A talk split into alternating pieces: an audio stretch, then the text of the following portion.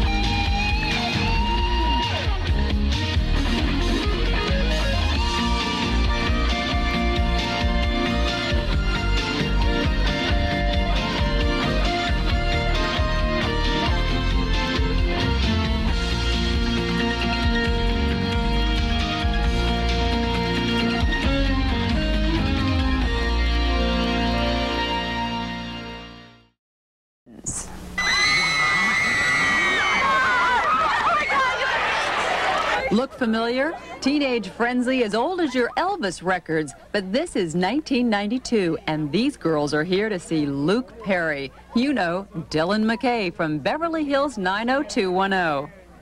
But we're not talking one heartthrob, we're talking eight. Eight well coiffed, well dressed teen sensations who star in this totally cool TV hit. All the guys on there are really gorgeous, and the girls are pretty. Luke Perry and Jason Fusik, they're so cute. they work together, they work as a team, and they show that they care for each other. Brandon! What?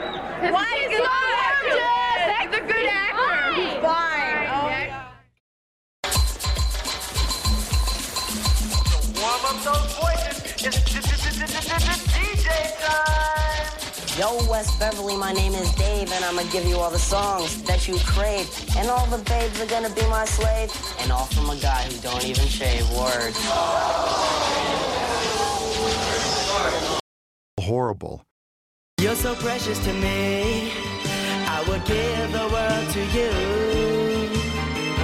You're so precious to me. Hold it. Hold it. David. Horrible. All right. Well, as uh, All right. Brenda Dubois would say, quel horreur. oh yeah, Brenda Dubois. We'll talk about her. So anyway, uh, welcome Here we to are. X. Here we are. We're doing. Uh, if you haven't guessed already, we're doing uh, Beverly Hills 90210, the landmark show that uh, spanned the entire decade of the 90s and all of its terribleness. Episode Um, 36. It took us 36 episodes to have the stomach to do this one. So Right. Yeah, I don't know uh, which was worse for Jeff, this or the Donna Summer. It had to be this, This, right? I mean, you, you you got you can't diss Donna that much. I mean, this had to be the worst. I was really looking forward to this one, and we'll go into our history because we weirdly have a history with this show, but this was tough.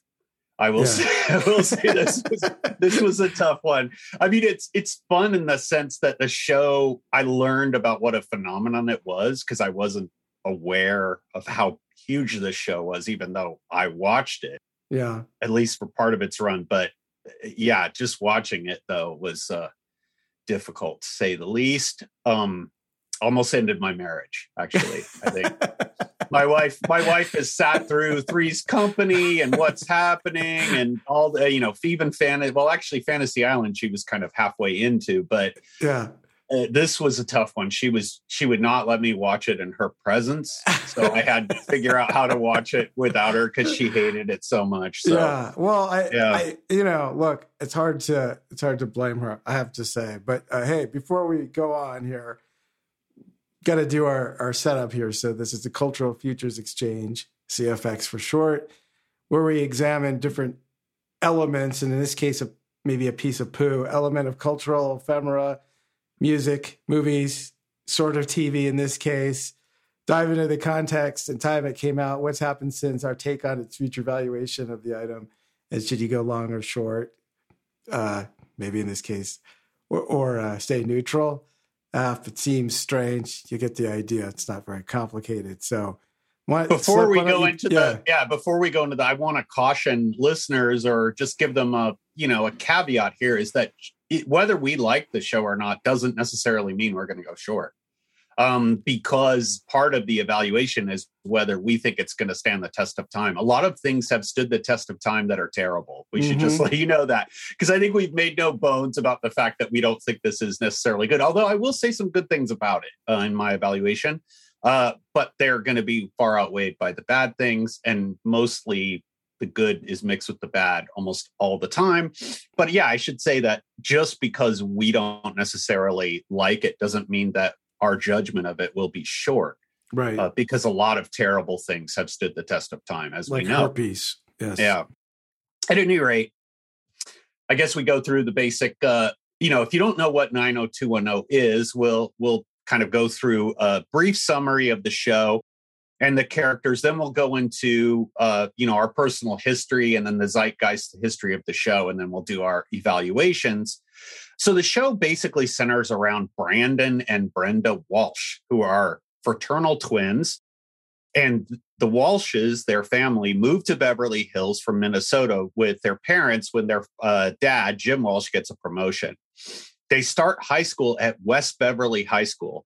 Uh, and it's funny because the sh- they're in high school for three years, so it's it's supposed to start in their junior year, but they end up just doing that twice because the show kind of wasn't sure. Um, so there's actually two uh, series of episodes where they have to take the SATs. It's pretty funny, and the SATs figure in the plot a lot, Yeah. you know. But it's it's funny. So they become friends with a few other characters. You know, they finish high school with them, and then they all go to the same college, Mhm. California University, uh, uh, with them, and then the show follows the Which doesn't actually exist, by the way, to people who Right, right. It's a fictional university, and I'll be talking about one of my favorite shows that just completely borrowed this I this really stupid idea.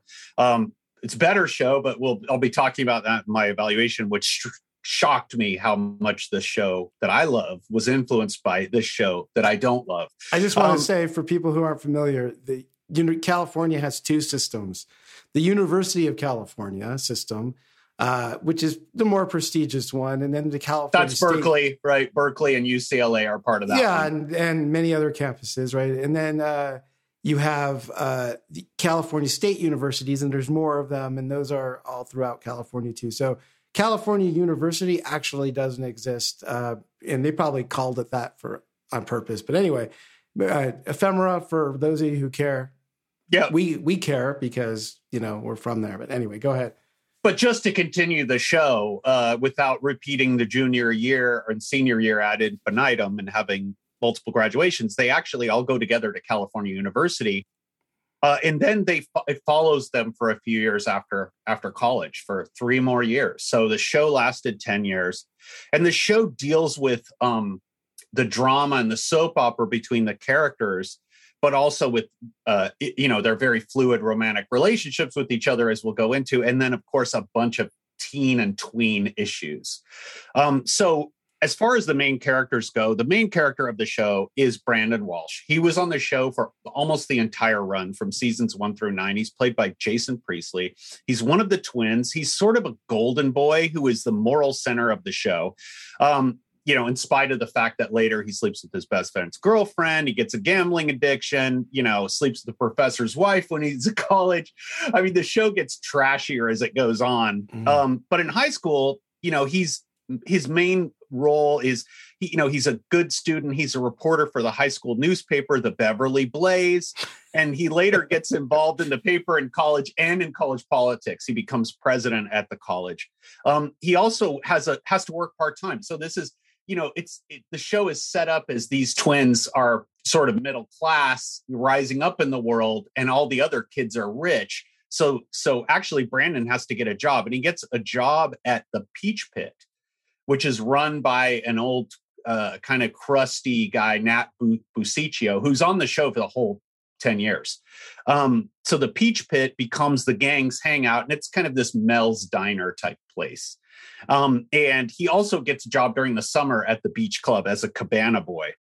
Uh, other than gambling, he doesn't really get into drugs, at least voluntarily, which I'll discuss during my evaluation. And he's often lecturing the other characters, especially Dylan and Steve, and even his parents on their various shortcomings. So Brandon is sort of the main guy. Then Brenda. Brenda is played by Brenda Walsh. His twin sister is played by Shannon Doherty. She was on the show for only four seasons, and in the history, we'll kind of go into why that was. Um, she doesn't get as much leeway with the parents as Brandon, uh, and she's pissed about it, right? Uh, she has an on again, off again relationship with Dylan McKay, and her best friend slash worst enemy is Kelly Taylor, who we'll talk about in a minute. She gets bitchier kind of as the show goes on. Inevitably this uh, you know and, and, and as we'll talk about in the history this wasn't in, just in front of the camera if rumors are true uh, which is why they had plots where you know she goes to france and goes back to minnesota uh, and uh, at the end of season four she supposedly moves to london and is only sometimes referred to uh, again. She mostly isn't spoken She's of again. visiting her sick mother or whatever Suzanne Somers did on Three's Company. Yeah, she's Yeah. basically actually she gets a a, a- drama. She gets uh you know led into this prestigious drama school because of her acting, which we'll talk about is certainly, is crazy. Is crazy. Uh, she loses her virginity on the show, and her romance with Dylan is is one for the ages. You know, it's uh, it's a big deal. um, so at any rate, uh, fucking we'll Romeo talk- Juliet. Yeah. Exactly, exactly. So next up is Kelly Taylor, Jennie Garth. Um, she was on the show for its entire run, seasons one through ten. By the, I think when Brenda leaves, she's kind of the main female star of the show. She's the rich friend, sometimes enemy of Brenda, who has a recovering drug addict, a model mom. She is also David's step- stepsister for a time. We'll talk about David Silver, another character, in a minute. You heard him rapping at the beginning of the show. Um, and she becomes his stepsister when their respective parents, uh, single parents, marry in season two. She has an off and on and off and on again relationships with both Dylan and Brandon and almost marries Brandon in season eight. She eventually ends up with Dylan at the end of the series. Uh, she gets raped a few times and has both an eating disorder at one point and a coke addiction, coke addiction at another. And her mom Yeah. also is a coke addict too. Her mom's a coke addict. She joins Yeah. a, a a kind of cult run by a professor at one point. Hmm. Um, she gets into a bunch of relationships with a bunch of bland guys pre and post Dylan, and eventually opens a clothing store with Donna Martin, who's another character we'll talk about called Now Wear This, to showcase the latter's fashion designs. Uh, Hmm. Dylan McKay, Luke Perry, was on the show from seasons one through six. He left the series and then came back in uh, seasons nine and 10 as a special guest star. He's kind of the James Dean rebel of the show. He's also rich, but his father is kind of a white collar criminal who is involved with organized crime somehow. He also has some um, bouts of poverty due to this. He has a huge chip on his shoulder, but his brooding only makes him all the dreamier. Of course. He starts out with Brenda, but moves on to Kelly. He gets married at one point, but in a Godfather ripoff plot, his young bride is killed by her own mafioso father, who's trying to kill Dylan, kind of similar to Al Pacino's wife in The Godfather, gets blown up. He's a recovering alcoholic, but also gets into heroin at some point too. Yeah. Uh, you know, we'll be talking about him a lot. He's he was a major uh, factor in the show. yeah. Unfortunately, he passed away, and we'll talk about that in the history and in our personal histories a little bit. Uh, okay, Steve Sanders, played by Ian Ziering, not Ian, uh, was another character who was on the show for its entire 10 seasons. He's the rich son of Samantha Sanders, who's probably based on Florence Henderson, as she was once on a, a TV show called The Hartley House, which is kind of like a Brady Bunch like show. Right. It's Um, intimated to be that basically. Yeah. Right. It's intimated to be that, and Steve's kind of in her weird shadow and gets some razzing for that. And he is also adopted. Uh, he is a very douchey guy Um, he provides a lot of the comic relief of the show, but it's funny because he's really terrible uh, in a lot of ways. Like one of the things he does is he tr- he ch- he basically gets this kind of nerdy hacker kid to hack into the school computer, and he also bribes a janitor to get this master key to the school to change his grades. And then he he tries to convince the hacker to take the he, take the rap for him. Uh, and eventually he ends up confessing and he's bribing the janitor the whole time. So he's pretty terrible in a lot of ways. He used to date Kelly uh, before the show Who started. though, but yes. Yeah, and he still pines over her, but he is never really in the running again. Uh, he has a series of girlfriends, including uh, uh, the lovely Clara Arnold, who I'm a fan of, uh, who is clearly too good for him. Uh, and when I say I'm a fan, it's you know, not really, but your, your penis is a fan. yeah, he eventually starts the Beverly Beat with his dad's help and hires Brandon as editor after they graduate. So this whole newspaper idea just keeps getting recycled over and over again. Uh, we'll talk about plot recycling a lot. Uh, okay, Andrea Zuckerman, played by Gabrielle Carteris. She was on the show for seasons one, five, and I said Andrea, I meant Andrea, as she Mhm. corrects everyone. Uh, and she is the suspiciously mature editor of the West Beverly High School Blaze newspaper, the not yet award winning, but not if she can help it paper. She moved, I think, uh, after season five to Florida to retire, right? she so she attends West Be- Beverly Hill Beverly illegally since she's from the Valley and is about uh, 15 years too Uh, old to attend yeah. high school.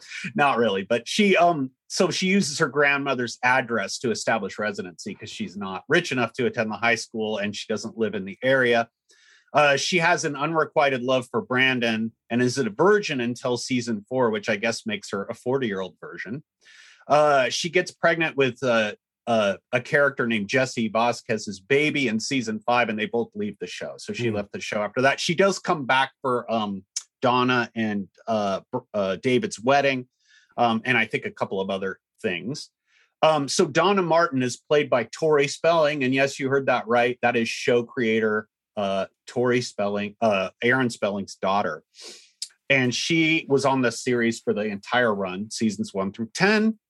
She's kind of at first a faceless member of Kelly's Mean Girls gang, but gets some personality through an unspecified learning disability, which I guess goes along with Tori Spelling's acting disability, and, and a romance with David. yeah.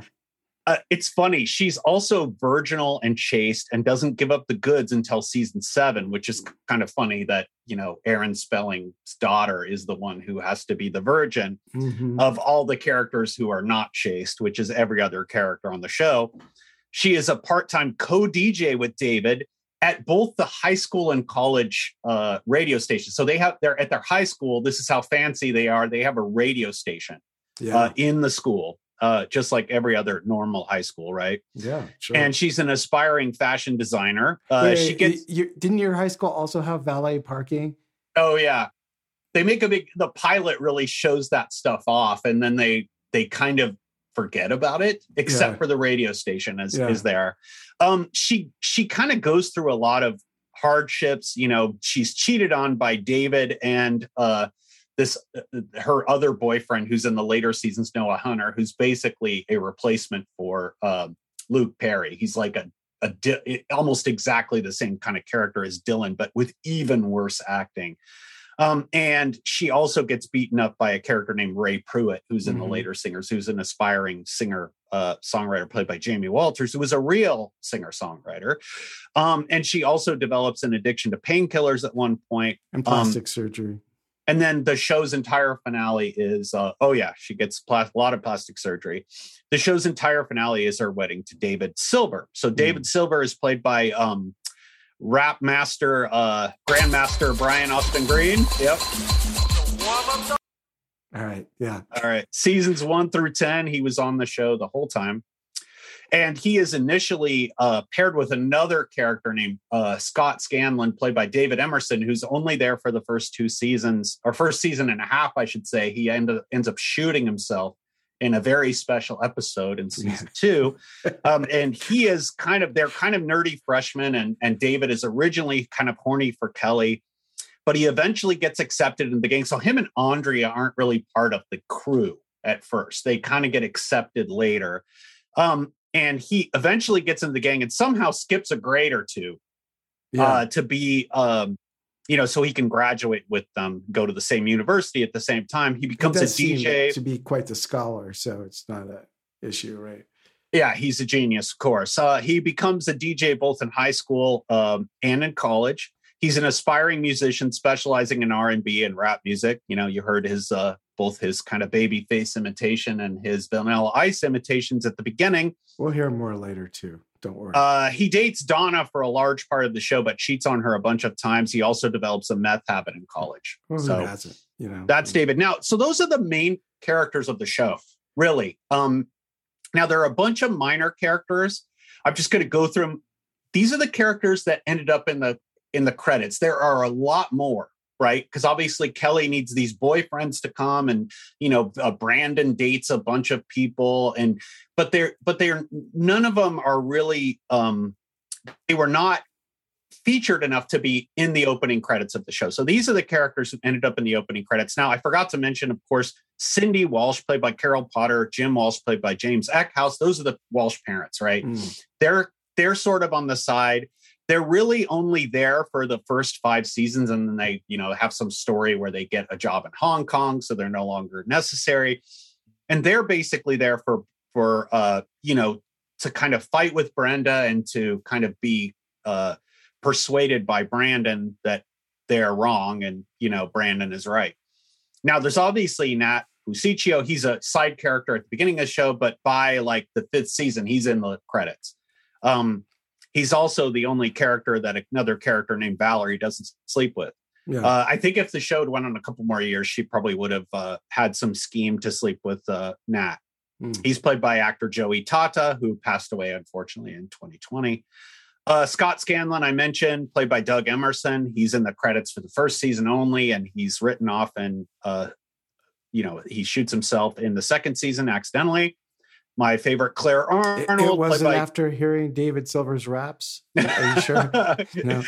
yeah, he actually gets into. There's this whole plot where he gets he goes to uh, Oklahoma and comes back super into country music, and he actually sneak. You know, he actually takes over for David on the radio show and plays country music, and David is mortified. Yeah. Um, but anyway, so Clare Arnold uh, is played by Kathleen Robertson. She was on the show for seasons four through seven. She dates Brandon, David, and Steve. Mhm. Uh, Valerie Malone, Tiffani Amber Thiessen, who was uh, in real life dating Brian Austin Green at the time. She's on seasons five through nine. She uh, screws literally everybody on the show, every male character, and she's Kelly's mortal enemy, and she's kind of a replacement for Shannon Doherty on the show. Noah Hunter, Vincent D. Young, seasons eight through 10. He's kind of the replacement for Dylan. Um, kind of the same exact plot. You know, this rich guy who very at various times is broke, has an alcohol problem, et cetera, et cetera. Uh, there's Mark Damon Espinoza, who played Jesse Vasquez in season four and five, who is Valerie's husband, or not Valerie's husband, sorry, Andrea's uh, boyfriend. And he looks even older her. than her. So he was like literally 60 on the show.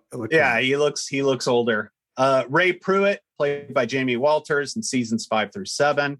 I'll talk more about him in the eval because he uh, poor Jamie Walters got a really raw deal but from the show. Uh, kind of ruined his whole career. And interestingly enough, in season eight, for about 10 episodes before she was fired for probably being too good of an actress, uh, we had character Carly Reynolds, played by a cat, two-time Academy Award winner Hilary Swank Yeah. um, probably the only time you're you're going to see an Oscar get near this show. Or an actor. Right. Janet Sosna was played by Lindsay Price. She eventually becomes Steve's uh, girlfriend, and they have a kid together. Uh, Gina Kincaid, played by Vanessa Marcil in nine seasons nine to ten, and then Daniel Cosgrove as the world's most boring character, law- lawyer Matt Durning. They needed a lawyer because they were all getting involved in so many scandals and schemes that they needed a lawyer to bail them out in seasons nine and ten. So that's sort of the um, the overview of the show. Now let's go into the personal history. So the way we're going to do this, it's we're each going to go into the first few seasons history Uh, and then we're going to go into season four together because we both watched season four and we're going to kind of discuss why the hell we watched this show and how that happened.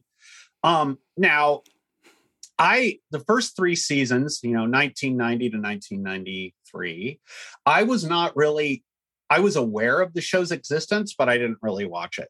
Um, I never really saw an episode, but I remember in college, and we'll talk about when the show kind of took off because this show was huge. It was absolutely huge for a few years. It was an absolute phenomenon. As you heard at the beginning, that Good Morning America segment, that segment was from what, February 14th, Valentine's Day, 1992. And it, they devoted almost the entire show of Good Morning America to 90210. Mm. That's how big it was. So I remember in college meeting some girl who was sort of watching the show ironically and talking about how great it was. uh, but she was kind of joking, you know. But I remember this was like toward the end of, uh, like right at the end, like 1991. So this was right when the show was starting to get popular. But I had I was teaching English in Japan from 91, late 91 to 1993. So I was not a, there for when the show really peaked. Um, so I never really watched it before 1993. Yeah, well, my history is really simple. Never watched it. I mean, I had heard of it, of course, but I don't think I had ever seen an episode. It wasn't really my my bag. Uh, and even you know, obviously being from LA, sometimes those there's so many shows that took place in LA, so it wasn't like, oh, it's my hometown. Certainly, I didn't grow up anywhere near Beverly Hills. I actually grew up near where Andrea was from. Uh, oh yeah, in, in, the show. So anyway, which and which in the show was the port the post side of town, which was yeah, yeah. Anyway. Uh, so yeah, so yeah, 1993, 1994. Uh, in 1993, 1999, well, sorry, in 1993, um, when I got back from Japan, um, me and Jeff actually moved up here and we were uh, roommates in, a, in, an apartment. And just at the same time, my cousin was going to San Francisco State and li- lived in the dorms, and those were a walking distance from our house. So we would go hang out with him and his roommate Jason. And Jason was a huge fan of this fucking show. And Betty right, so, Right. Well, yeah, that would come later. I think oh, okay. his Golden Girls love, but but basically, he was really into the show and this was before any of us had i mean there were obviously vcrs and things but what he would do is he had a class during this time. So he would ask his roommate my cousin greg to transcribe the events of the show. So greg would sit there with a pa- pad and paper. So me and jeff would go over there and we would watch this with him. How you much dope this? were we yeah kind of how much pot were we smoking at this point well, given that it was, I don't know, because I don't remember how much there was around. You know, this was like when none of us had much money and yeah, you know, but, like, but why, why was this a good was, idea? Like, I don't even remember. I guess we had so little going on at that point that this was something that we did. Dude, I'm going to blow your mind because I remember when I was gone one time, you actually went over there yourself to watch it without I me. I can't defend. So I'm that. just like, I'm like, dude, we yeah, we watched it. And this was the season where they go to college the first year. So this yeah. was um 93, 94, where um Clare was on it and you know, Brenda was still on it. And we watched it. And yeah, we used to go over there and I'm like, what the hell? But I think we were kind of goofing on it. Like oh, we yeah, would comment. Sure. It was kind of like Mystery Science 3000. It was kind of what people sometimes call hate watching or you know, ironically watching. It was the 90s. It was the time of irony, you know. And, I, I remember um, just goofing on it relentlessly when we were watching it. So yeah, I, mean, yeah, I think that was the idea. It was kind of fun for us. And then, you know, we were kind of isolated down there and something to do, you know, yeah. at Park Merced. So so that's kind of the big year where we watched it all the time. Like whenever it was on, we'd go over there. So after this, of course, I moved in uh, Jeff moved away, right? You went yep. to school and all this. Uh, and I moved into a house or a, a flat, rather, with uh, Jason and Greg. And um, we went through a series of roommates that were mostly disasters, um, mainly settling on a woman named Julie. Uh, which was very dramatic. Uh, I won't go into that, but at any rate, we watched the show. I remember that one story. I'm not going to talk about it, but that was incredible. Yeah. About, okay. All right. yeah, yeah. Maybe that's for another episode. I don't know. but it's funny because when I think back, I just remember how just miserable I was during this whole fucking decade until, you know, maybe 1998 when I met my wife. But I, you know, I remember watching the show occasionally. I don't remember we, uh, it being like appointment television for us, but I remember certain parts. Like I certainly remember the part where Brandon dates this woman, Susan Keats. And I remember that because it's played by Emma Caulfield, who would later be on the show I'm going to talk about, which is Buffy the Vampire Slayer, one of my favorite shows. So she was a major character on that show. So I remember going, oh, yeah, I remember her from Beverly Hills 90210. Uh, you know, obviously, I remember Clare, Kathleen Richardson, and I remember Tiffani Amber Thiessen. And I remember watching it. And then, of course, I remember the spinoff, Melrose Place, we would watch. And I dated this woman for a short time, for like six months, who was like the HR person at my company. And that was very painful when we broke up. But I remember watching Melrose Place with her. Like we would get together and watch Melrose Place with her and her when her brother visited.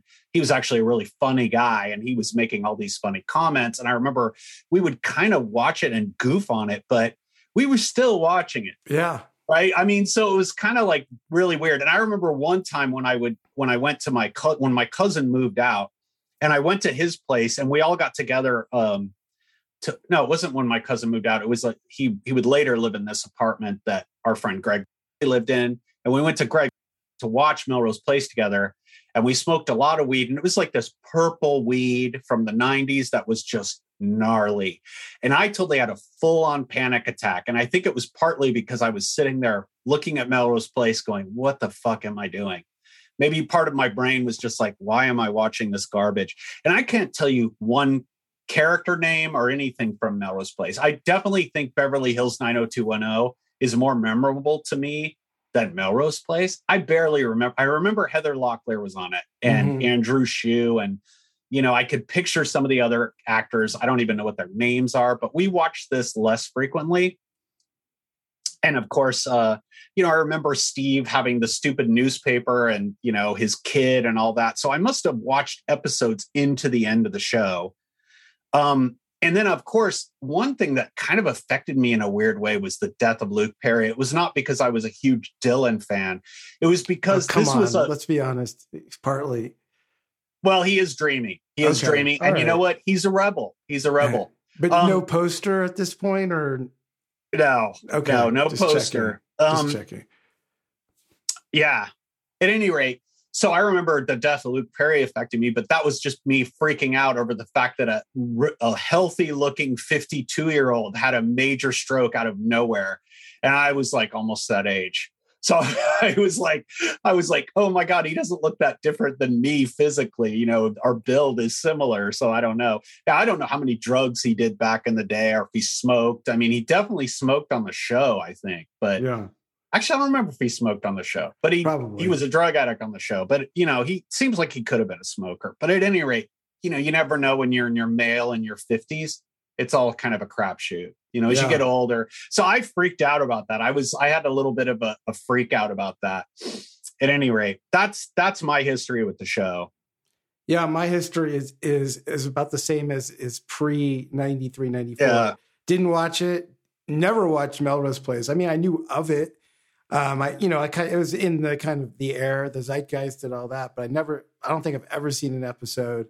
Um, and I didn't watch 90210 um after although I was aware of some of the you know the people on it because they were popular. I mean, certainly um Tiffani Amber Thiessen and people like that were around and on TV and other things. So, I mean, I, I was aware of it, but didn't watch it. Right.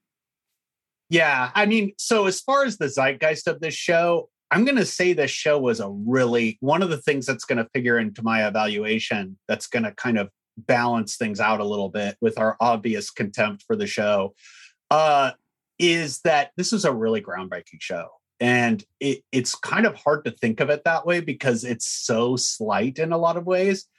But it really did kind of change TV in a way and the zeitgeist of the show is kind of teenage teenager slash high school movies and tv shows now there were a lot of high school movies right Yeah. obviously we talked about probably the best one of all time and i think one that had a major influence on this show which was fast times at ridgemont high you know obviously uh, we like that one more but that definitely had an influence here. And of course, the John Hughes movies were huge, Right. right, at the time. And they dealt with kind of the similar issues and kind of the relationships of teenagers.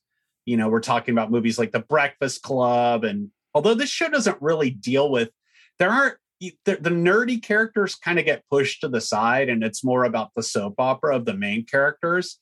Um, but you do have some kind of nerdy characters and side characters in the show.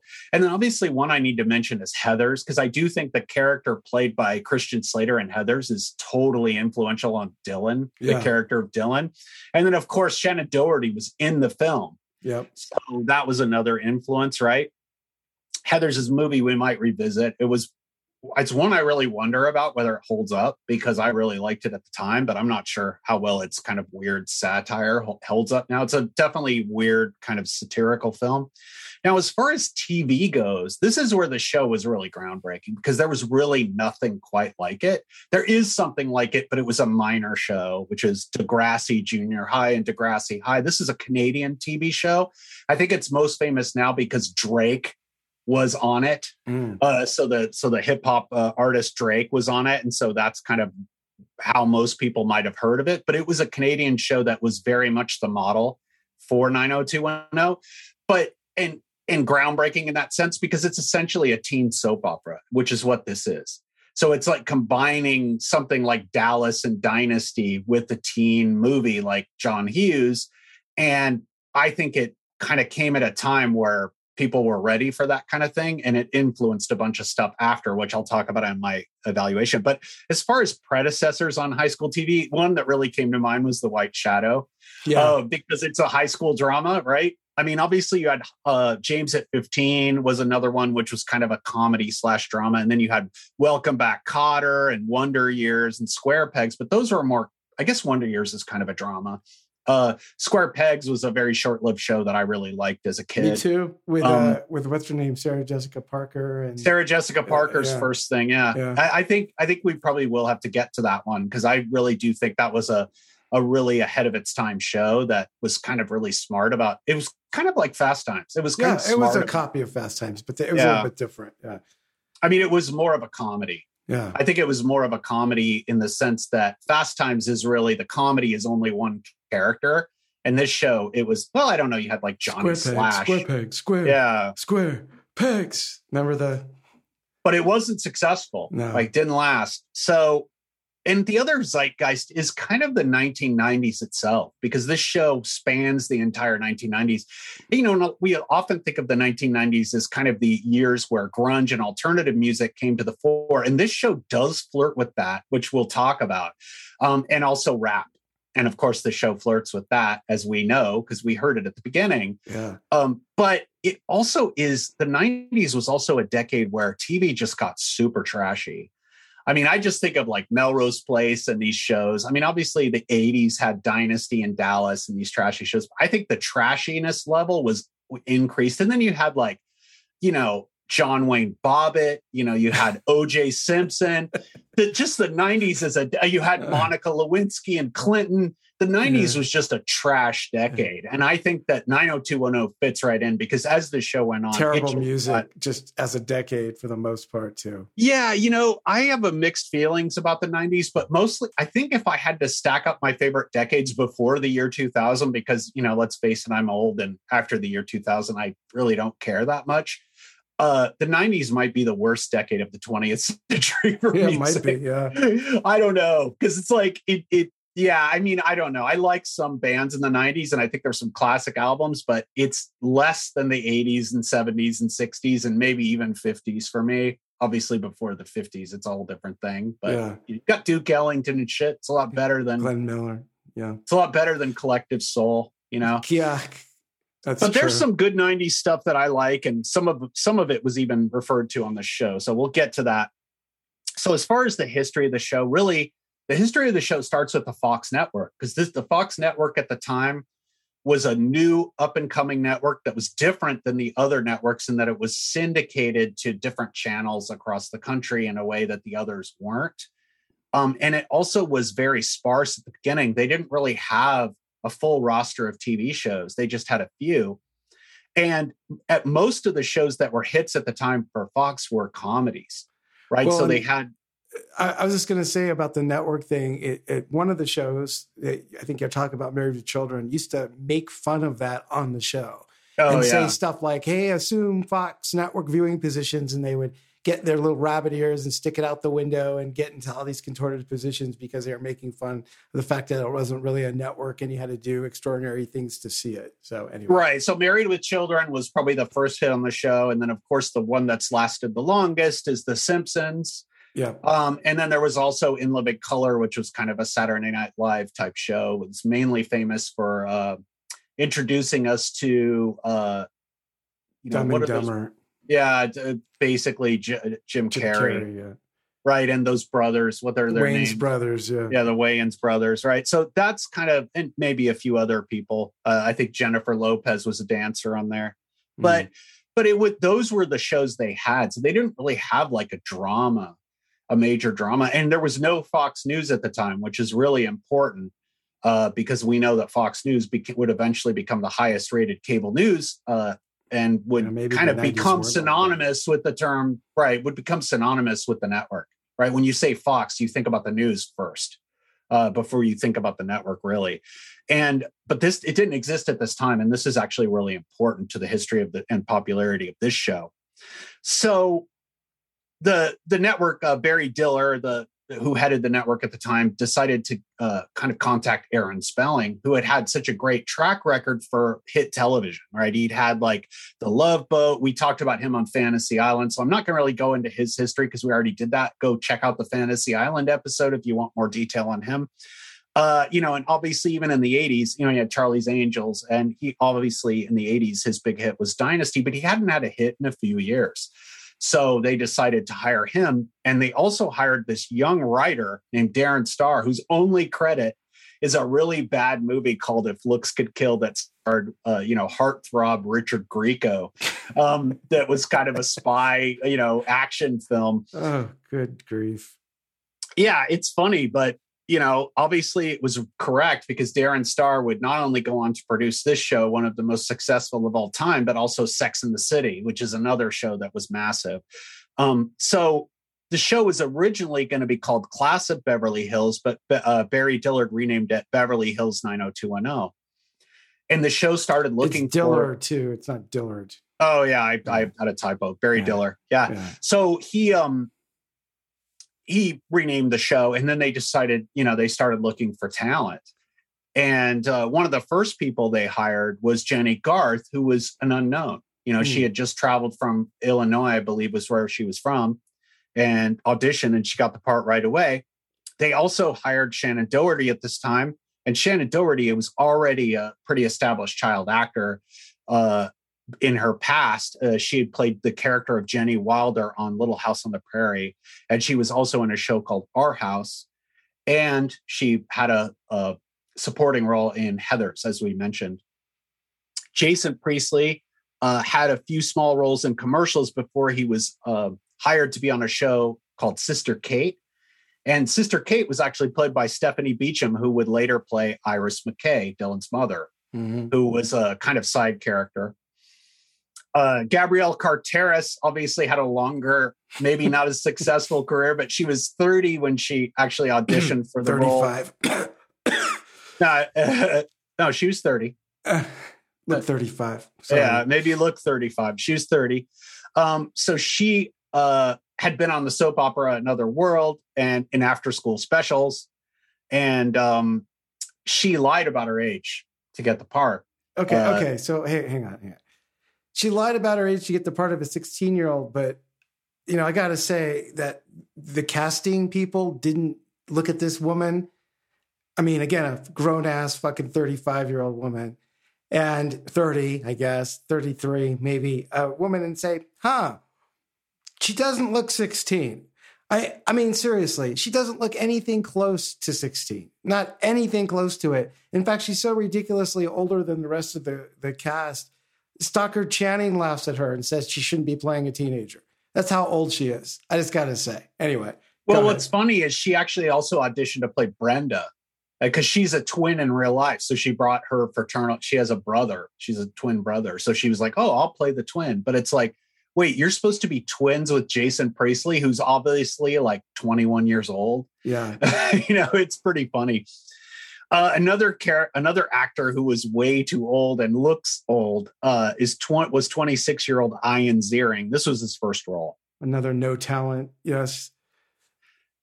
Well, I mean, you know, yeah. I, I the thing about him is he really both him and Andrea do look really old. I mean, he he looks like uh, he's almost like a blonde Steve Guttenberg here playing a high school student. um, yeah. And Tori Spelling, uh, right? She auditioned under another name, which is kind of ridiculous given that her father was doing the auditions. I think this is something they they tell each other. Spelly Touring. That's how that was her Yeah. name. It was, I forget. It was Tori something, but obviously, how many people are named Tori? Yeah. Um, but at any rate, so she had worked on her dad's shows in the past. she got out of a helicopter at the audition. You know, it Right. says spelling on it. It's like, what's your name? Uh, Tori Right. Jones. Right. Yeah. So so you have that you're going to play a clip from Married with Children here for some reason. Yes. You can make daddy some bleen. I'll buy you an acting career. You'll be the next Tori Spelling.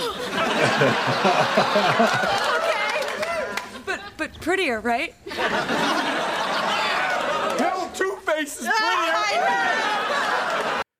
Pretty mean. Wow, that is pretty hardcore. Yeah, but kind of, kind of, kind of true about the acting career. Anyway, go ahead. Uh, Brian Austin Green also was cast, and he had his previous experience had been a role on Knots Landing, so good experience for the show. Um, now, Carol Potter as uh, Cindy Walsh was cast right away, but they had another actor uh, play James Walsh in the pilot, and so they also had played Sasquatch, by the way. yeah, that's right. James Eck, Eckhouse, uh, uh, who is uh, Her suits, I don't let's say, part part Wookiee. I think uh, he he basically they edited him in and he got the role. He's kind of a Bruce Willisy looking guy who happens to not have much hair on his head, but I think the rest the hair got transplanted to his body because he's a hairy dude. Um, Luke Perry was cast later, so they realized that you know they had all the characters they needed, except they needed a kind of bad boy for Brenda to fall in love with, and so they um, auditioned Luke Perry after the pilot. He appears in the second episode, The Green Room, and there are a couple of other episodes that were filmed out of order where he doesn't appear in the first season. Um, they realized they needed, you know, another character.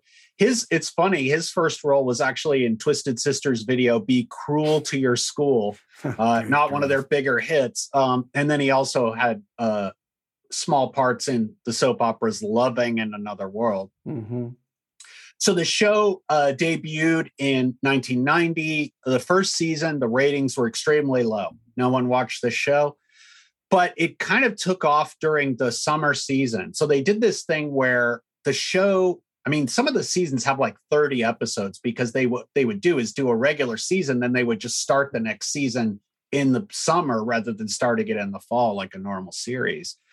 And what happened is in the summer of 1991, or spring slash summer, the Gulf War happened. And uh, what happened was all of the networks were just playing war news 24 7. And this, obviously, this is also the rise of what would later be Fox News's rival CNN. Uh, was was uh, this was when CNN became a huge thing because of their coverage of the war. So all these channels were broadcasting the war, and Fox just had its four shows um, and one of those was 90210 and people started to take note and watch it and it became like for its demographic like young adult and teenager it became the most popular show on television with like millions of viewers. Um, it became a huge uh, phenomenon. So thank you saddam hussein. Uh, after that in 19 you know the show ran for a few years and they uh, introduced a side character uh, named Jake, who was played by Grant Show, who's uh, basically almost statutorily rapes uh, Kelly Gart, um, Kelly Taylor. He has a little romance with her. He actually has his own show called Melrose Place, And originally, the show, so originally with 90210, they kind of did a lot of issues episodes. And what they figured out was making it more like a soap opera with the characters kind of having these dramatic love triangles made it more popular. So with Melrose Place, they tried to make it really a, like a kind of real show about 20 somethings kind of struggling in LA ratings weren't so great. And so that what they did was they introduced uh, a character named Amanda Woodward, played by Heather Locklear, and then just made it trashier. And then it became a huge ratings phenomenon as well. As well. And then a year or two later, they had a spinoff called Models Inc. with Linda Gray of Dallas fame. And that didn't last. That only lasted a year. Now, the show 90210 was popular for those years and it just kept getting more and more popular. But what happened in season three is the rest of the cast started to really hate Shannon Doherty because Shannon Doherty was like partying all the time and she would show up late and she was kind of a diva. And even though they said she was really like able to learn her parts like really quickly. So she'd just come in and read the script and right away learn the part. She was really experienced because she had been, you know, a child actor and stuff. But they, you know, she was kind of bitchy to the rest of the cast and would show up late all the time. So the rest of the cast, all of them absolutely hated her and wanted her off the show. So obviously she was the one of the biggest stars of the show other than Jason Priestley and Luke Perry. So what they did was they kind of came up with these plots where she didn't have to interact with the other actors so much. Like in season 3 she goes to France. We'll be covering that in the evals a little bit. And just her and Tori Spelling are in France for this exchange student exchange program. And the reason was tori spelling still kind of got along with her. They would party together at the clubs or whatever. And uh, so they kind of put her in a different uh, storyline so that she didn't have to interact with the rest of the cast. And then in season four they actually have her move to minnesota to go to school at uh, the university of minnesota for a couple of episodes for the same reason but they ended up moving her back and season four is also when we watched it and when the show hit its peak of popularity. But eventually, the producers just decided that Shannon Doherty had to go. Uh, and so they booted her off in, at the end of season four. In season five, they hired Tiffani Amber Thiessen to play a character named Valerie Malone, who is like Brenda on steroids because she is uh, pretty much a criminal. like yeah. she is pretty much doing all these schemes and sleeping and cheating on people and uh, you know, lying to everybody. And she becomes this rival with Kelly to the max. I mean, it's really just like dynasty in Dallas at this point. Um, now, she was dating Brian Austin Green at the time, and it actually affected their relationship because Brian Austin Green and her were dating, but he said it was kind of weird just to have to work with her as well. So that kind of put a strain on their relationship. Eventually, they would break up and he would move on to Megan Fox for a while before she uh, left for another terrible rapper, Machine Gun Kelly. Um, but anyway, Brian Austin Green during this time also tried to boost his rap career. And he actually made this album called One Stop One Day Carnival or One Stop Carnival, One Stop Carnival. Uh, you know, that's another thing we won't link to that I always say we'll link to stuff and we don't. So we won't link to that. You can find it yourself but it's interesting because it's not what you would expect based on hearing the vanilla ice kind of at the beginning of the show it's produced by members of this uh, uh, rap group that was really good called the Pharcyde and uh, they it's definitely college rap you know i'd say it's more college kind of like tribe called quest or um, de la soul that kind of rap uh, it's not as bad as you might think but it's so such a ripoff and such a desperate, you know, kind of uh, it, it's such a, a plea for credibility. It did not do anything, by the way. He was not successful. So season six through ten, um, Dylan leaves in season six. You know, obviously Andrea and Jesse leave in season five, as I mentioned. They introduce a bunch of new characters, as I mentioned. Um, you know, with uh, with uh, Jamie Walters, etc. Uh, Dylan returned at season nine and 10 when Brandon left. The show was canceled after season 10. It's kind of amazing that it lasted as long as it did because the last seasons are so far removed from what the show started out as. And shortly after that, though, Jason Priestley, one of his hobbies is racing cars, and he was actually really good at it. And except that he did get in a really bad accident, almost killed him. And then, you know, the rest of the cast following that really didn't do much of note. You know, uh, a few of them, uh, mainly uh, Shannon Doherty had reality shows. Um, I think Tori Spelling was on a few reality shows, maybe Jennie Garth. And then uh, obviously Iron Ian Ziering, uh, Ziering had an acting career where he was on these Sharknado films, uh, playing a character called Fin Shepard. And he also, uh, it's funny because there then there was a spinoff in 2008, 90210. It wasn't a spinoff, it was it was a new, it was a reboot, but it linked to the original show. So there was a character, Erin Silver, who is the daughter of Jackie Taylor, which is Kelly Taylor's mother, and Mel Silver, which is David Silver's father. When they get married, they have a daughter. Um, and she is like now in the show as an as a teenager. And um, Jennie Garth and Shannon Doherty appear in the show as well. And this was on the CW network, and it was it lasted for five years. Oh, they also geez. tried to do Melrose Place, but that only lasted for one year. And they had asked other actors to appear on the show, including Ian Ziering, but they ended up making fun of his kind of in the press. They made fun of his uh, you know Sharknado movies and stuff. And I don't know, man. I think you know, who's to say how? Uh, I mean, I I think Ian Ziering probably did put in a good performance in National Lampoon's 301 as Testicles. So I'm not sure why they would they would uh, make fun of him so much. Um, yeah, yeah. that's yeah. the kind of shit he was in, right? Yeah. So testicles like it. so that but that reboot lasted five years, so it lasted a while. Um, of course, yeah. Anyway, in the ahead. 2010s, you know, obviously there there was uh, you know, uh Shannon Doherty had breast cancer and uh she I think she's still in the she's like stage 4 now, so it's not good. Um, you know, hopefully she does well and pulls through. Um and then of course uh, you know, Dylan died. Uh uh, Luke Perry died of a stroke in uh, 2019, and he died just as there was another reboot happening, which was called BH 90210.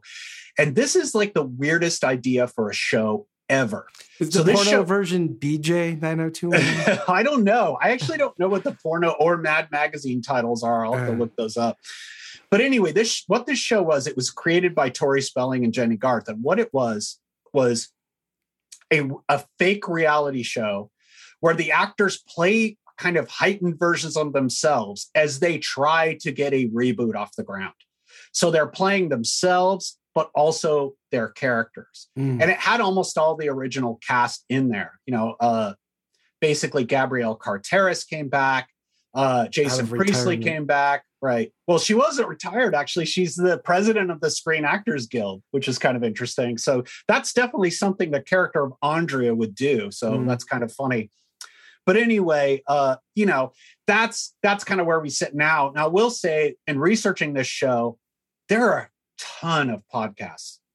Um, we also listened to a pretty good book uh, on Beverly Hills 90210 or read it uh, that was uh, run by um, uh, some of the podcasters, and maybe I'll I'll put to them in the show notes or something. But there's some really uh, interesting podcasts on the show, and that will kind of play into the evaluations because there there's even like podcasts of 90210 in German and shit. I mean, it's like people really still follow this show. Oh, it was worldwide hit, but Yeah. It wasn't just a US hit. So I yeah, mean, kind of like Baywatch in a way, almost. I would think. it was on in France when I lived there in, in the Wow. mid yeah, in the mid nineties. So anyway. Oh, they really, really must have liked the subplot with uh, Brenda in France, as we'll talk Yeah. about. Yeah. They must have loved that. Anyway, so that's the history. Let's go into the evaluations. All right. Jeff, So I, I, it pains me to do this, but I must. We're, we're going to go through some of the plots, kind of similar to what we did in the, fan, the Fantasy Island episode. I'll go through them fast. I'll pause on a few, but I just want to highlight just. well, I'll the- probably have to chip in on some of these because you know Yeah, I did do my work and watch. So as you as you bring them up, if I have something to say, I will. please do but you know i to the listeners i, I feel compelled to go through so, some of these are some highlights or maybe lowlights on some of the show uh, plots, and they do get crazier um, as as we go. So you know, you have stuff like, you know, Brenda goes uh, meets some bad girl and goes shoplifting, gets caught, that kind of stuff. That's Um, like an issue episode, right? It's an issue. an There's lots on- of issues. Yeah, yeah. especially in the first season. Yep. That's that's definitely more heavily weighted toward the the various issues. Yep. There's uh you know Dylan's introduced and you know girls in, high school love Dylan because he has a lot of money and he's handsome. That kind of stuff. Uh, Brenda develops a crush on her algebra teacher and is disappointed to find out that he has a wife and children that she's agreed to babysit. Imagine that a, a grown adult having a wife and children. Um, love triangle stuff starts right away with uh, Brenda and Kelly vying for Dylan's attention. Um, he uh, says offhandedly that he prefers blondes, so Brenda, insecure, dyes her hair, but the result is horrifying. Uh, as you might imagine, Lucy. All right. Uh, following their disappointing 17th wedding anniversary, Cindy Walsh feels like the intimacy is lost with Eckhouse and between engages in an emotional affair with an old college boyfriend who's moved to town. There you go. That's the kind of plots we're dealing with, folks. Yeah, well, Uh, that's yeah. I think the first season they didn't really know what they wanted to do. I mean, they kind of focused on issues, but they also kind of focused. There's a lot of focus on the parents, and um, you know, Cindy and Jim Walsh are pretty bland characters, and I think they realized really. I mean, there there's ongoing plots with you know Jim Walsh and his secretary and shit like that, um, but they kind of realized, I think, later that the parents are there more as a as a kind of uh, way to put add drama to the Dylan and Brenda love story. And so they Yeah. don't really focus on them as much, but yeah, it's it's this is not a super great episode for sure. Yeah. There's ones where Steve, you know, very special episodes. Steve hooks up with some hot chick named Stacy Sloan or wants to. And they find out uh, at an AIDS seminar, of course, that, uh, you know, Stacy makes a very uh, special speech about her experience with We should we should stop on this one because this is actually a really interesting episode. This is the first episode where Dylan. Uh, it's called "Isn't It Romantic?" Uh, season one, and it's where Dylan and Brenda first become romantically involved. Romantically involved, and it kind of sets that story uh, with him kind of standing her up because of his father. And there's some really funny drama with the two of them, with him all fucking freaking out and his anger management freaks, his anger management issues freak her out. But there's a parallel story where everyone's excited about this speaker who's going to come talk about sex and you know even scott scanlon like he they, they all have to get their parents permission right and and basically this speaker is going because this is one of the ones i watch so that's why i want to go into a little more. So this speaker is going to actually come to the class and talk about sex and everyone's like oh they're going to talk about sex.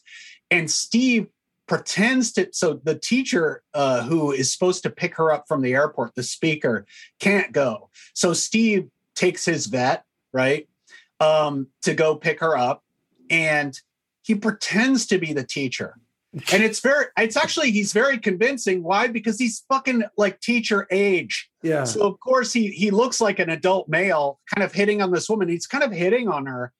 And then later she comes to the school and she starts talking and it turns out she has aids Mhm. and that she's talking about like why you need to have safe sex. So this is kind of set against this um, relationship between dylan and brenda which we know they're going to be sexually active now this is something i forgot to say in the history that i meant to say is when the show first became popular there is an episode where brenda it's called spring dance uh, season one brenda loses her virginity to dylan and unlike the usual kind of way that TV would deal with this, where there are always consequences to premarital sex, right? Or teenage sex.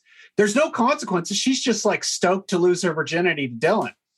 And so the sponsors freaked out because they were getting letters from all these kind of concerned parents about Mhm. this plot line. So they walk it back. They kind of walk it back and have them break up over it. And I'm going to have a clip to play because it deals with some of the way the music was used in the show, which we haven't really talked about. We'll talk about. But anyway, so this episode kind of is a preamble to that. And so what ends up happening is Steve later finds, you know, when he finds out she has AIDS, she actually says the guy I got AIDS from is dead. You know, so it's like a total issue dark episode, but Steve still says, "Oh yeah, my offer for dinner still stands," which is kind of funny because later the character is so homophobic and transphobic, as we'll find out, that it really doesn't go with anything. But this episode is kind of a better one because it kind of deals with it, it's thematically the writing is unified at least, and it kind of deals with it up front. So I thought this was an interesting one. But yeah, this is definitely the first season dealing with those issues like up front, which they later would kind of abandon as the show went on. Anyway, sorry, continue. After school special. Uh, yeah, very special episode. Um, anyway, uh, there's uh, slumber party episodes where all the girls get together and they invite some bitchy girl to come over who causes problems with all of them. And of course, uh, you know, David and Scott try to sneak into the slumber party in order to take, you know, lewd photos of the girls. I'll talk about that one later. Okay. As well. Yeah, I'll I'll wait to talk about it, but I'll talk I I actually think that's an interesting episode too. All right. Uh Brandon's on a TV show and starts flirting, uh, you know, he gets uh, a uh, accidentally cast in a TV show, flirts with the star, and then realizes, you know, show business isn't so glamorous, those sorts of plots. Um, here's one that I thought was interesting. Um, the Beverly West Beverly Juniors are panicked by the upcoming SATs. Lots of SAT theme one, but it gets puts in per, everything gets put into perspective when Brenda, played by Shannon Doherty, finds a lump in her breast and Holy faces shit. a test no one can That's prepare actually for. really creepy. It isn't it? That's kind of creepy, yeah. Yeah, uh, you know, there you go. Um, as the seasons progress, you get uh, you know stuff like uh, episodes where uh, Donna and David are paired up in a drama class, have to perform a romantic scene. Yeah, what this was was in season between season one and season two, they had the summer season. This is where the show started to become popular, and they had to have a reason for them to go to class. So they all take this summer drama class, Yeah. this acting class. I just want to say uh, Kelly falls for a handsome volleyball player who likes her, but for some reason won't have sex with her. Hmm, I wonder what that reason is. Oh yeah, yeah. He comes back. That character is named Kyle, and he's actually a gay character. Yeah. So he comes back in in several episodes. He he won't have sex with her because he he's he's gay, you know, of course, not because she's a bitch. Anyway, uh, you know, lots of very special episodes. Andrea uh, persuades Brandon to hang out with some young boy. It's a child abuse the whole thing. Uh, David's dad and Kelly's mom meet and start dating when Jackie, Kelly's mom, breaks a tooth, and uh, Mel Silver, David's father, is a dentist, fixes a tooth.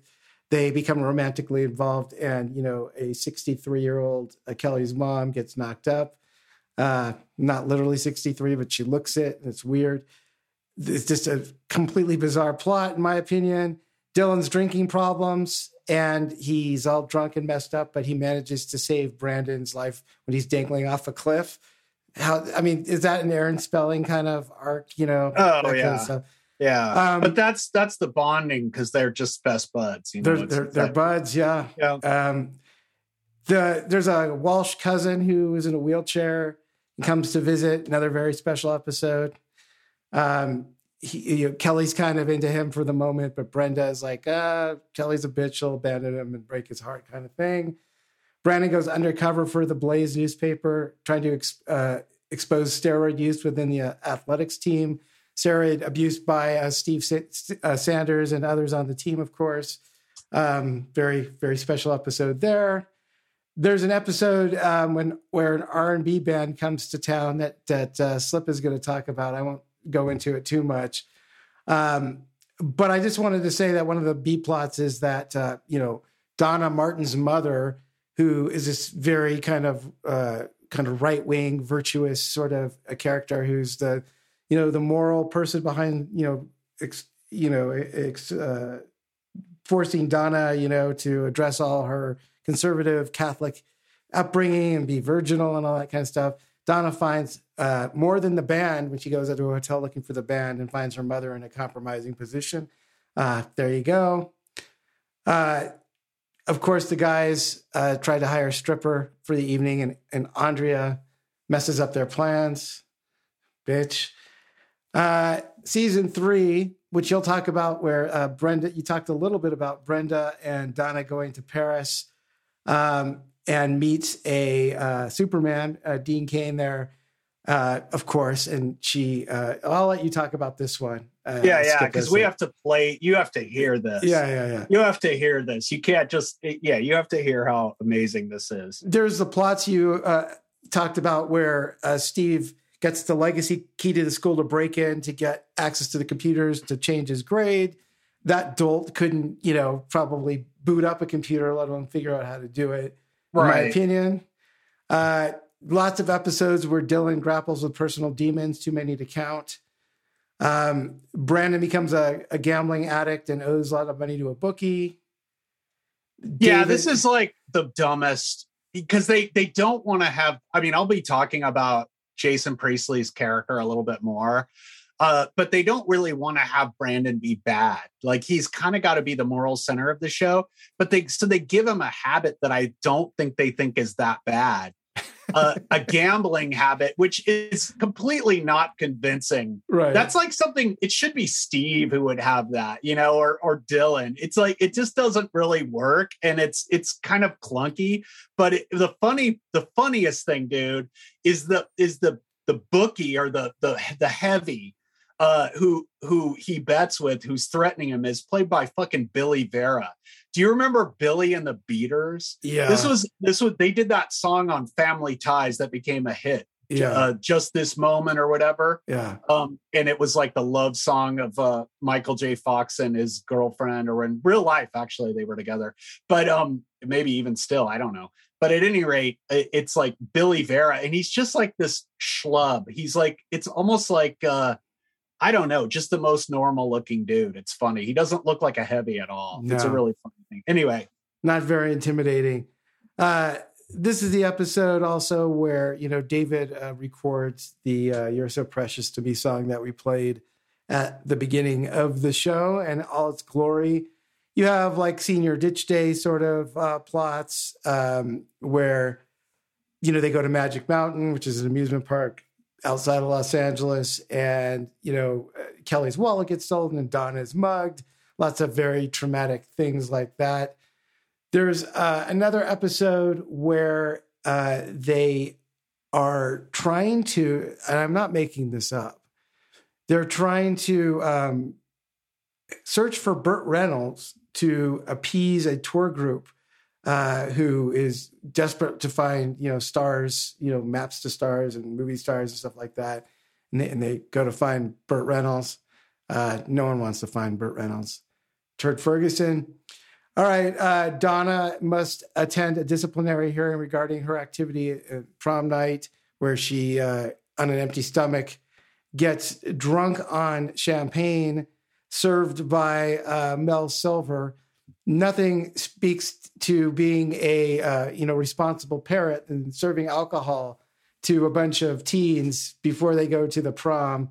And uh, Donna gets drunk, gets in trouble, and then because of a new policy in the school board, uh, no one's gonna. You can't graduate if you get busted drinking at the prom. And this is the famous Donna Martin graduates episode, which is I watched this one and it's completely painful and terrible to watch. Oh Everything yeah, where, it where it's like it they turn it into a movement. This drunk entitled uh chick, yeah, you know, basically breaks the school rules, which are Right. completely reasonable, and then it becomes this whole protest episode where she must graduate and she has the you know there's all these real uh, speeches and there's the whole thing in front of the school board it's like the scene in footloose where uh, kevin bacon is totally. reading from the bible you know Yeah. where he's reading end time to dance and all that Yeah, yeah. you know it's ridiculous it's Yeah. absolutely ridiculous season four, which you talked about before, takes us to college. Brandon's, you know, messing around with uh, the wife of a professor of his,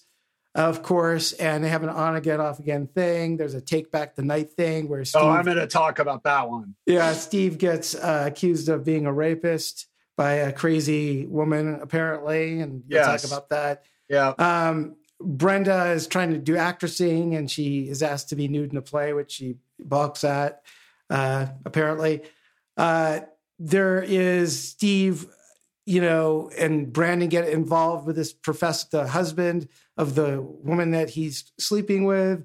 And black, there's also the blackmail, love triangle stuff. Uh, Steve continued, He's part of a frat in college, of course, and he does all sorts of frat bro horrible things. Um, David essentially cheats on Donna because she uh, won't sleep with him. And uh, there's a whole bunch of plots around that that aren't worth really going into. David becomes addicted to drugs, of course, and Dylan saves him from getting busted by the cops by telling him to flush all his drugs down the toilet before the cops, you know, show up. Brandon starts being a, you know, a little junior student council president of the university, sort of thing, and goes to Washington because that's what you know college president, college campus presidents at you know you, you know California universities do, of course. Right. Um, the the wife of the professor that he's sleeping with, that he's really into, is kind of polyamorous and is kind of doesn't really give too much of a crap about Brandon. But then when he starts seeing other girls, gets really jealous. Of course, yeah. There's this whole subplot where he's supposed to be tutoring uh, this just uh, character named Deshaun, who's like the basketball star, and uh, it's kind of implied that he should basically cheat for this guy. The professor is, you know, because Deshaun is so important to the university and all this. So they're all having dinner together. The professor, Brandon, Deshaun, and Lucinda, the professor's wife. And Deshaun totally notices her flirting. And then later, uh, Brandon is bench pressing at the gym and she's kind of flirting with him there. And so he kind of blackmails him.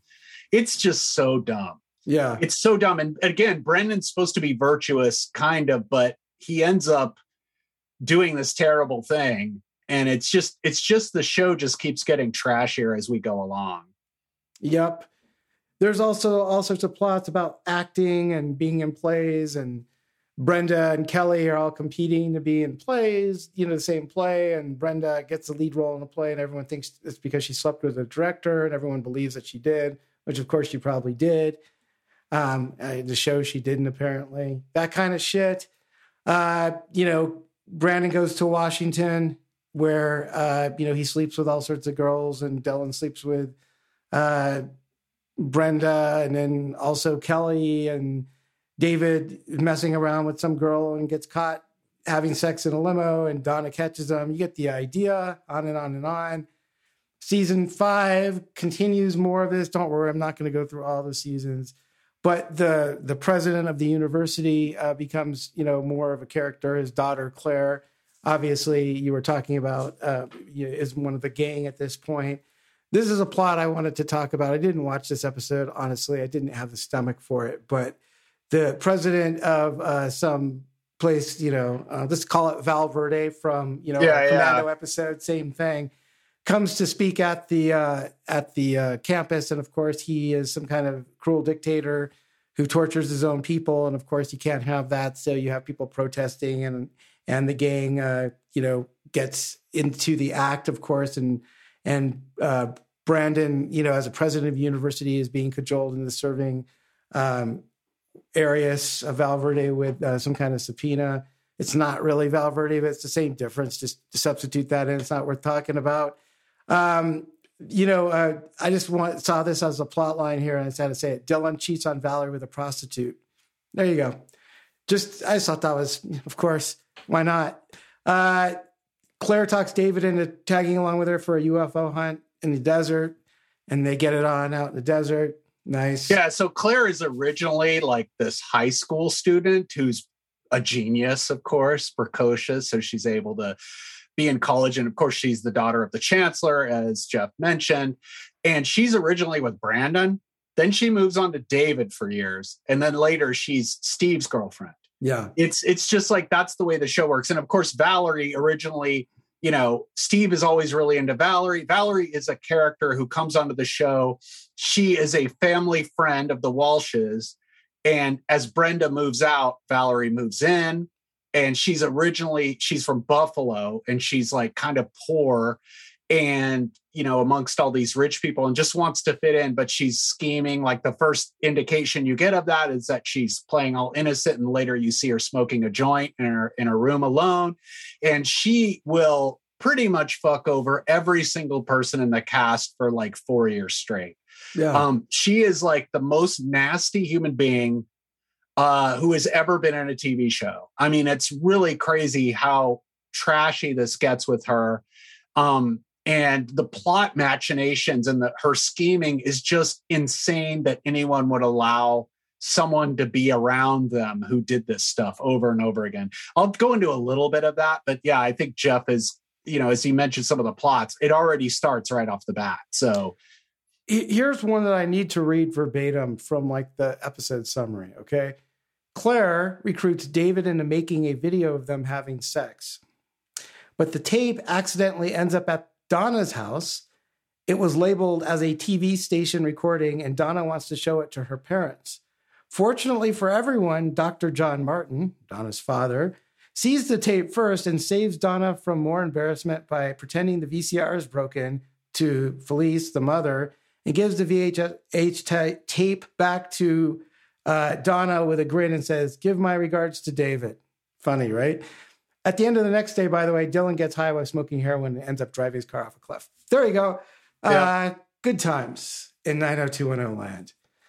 Uh, Kelly gets burned in some dramatic frat fire kind of thing and has a little tiny bandage on her arm and is has all sorts of uh, crises about people thinking she's ugly now because she has a burn scar. Yeah, so that that fire is in a new club that Steve starts. Now everybody ends up owning this club at some point, right? Dylan has a share in it. Valerie ends up owning it at one point. Noah Hunter, the kind of fake Dylan later. David, they all end up having a share in this club. It's called the Peach Pit After Dark. and yeah, it's it's it's in an old carpet store that's next to the Peach Pit uh, and it basically is host to all the musical guests they have on the show, right? Uh, yeah. Babyface, Flaming Lips, you name it. We'll talk a little bit more about that. But basically, this uh, they end up having a fire there, and that's that's what that's what happens, right? Yeah. I think this is when Steve has a share in it, but it, and then Steve is prevented from running a nightclub because of the fire. Yeah. Uh, later, so the ownership trans I think is just Dylan. I get confused over who owns P-Pad. It keeps changing. So at yeah. any rate. Yeah, sanctions against Steve.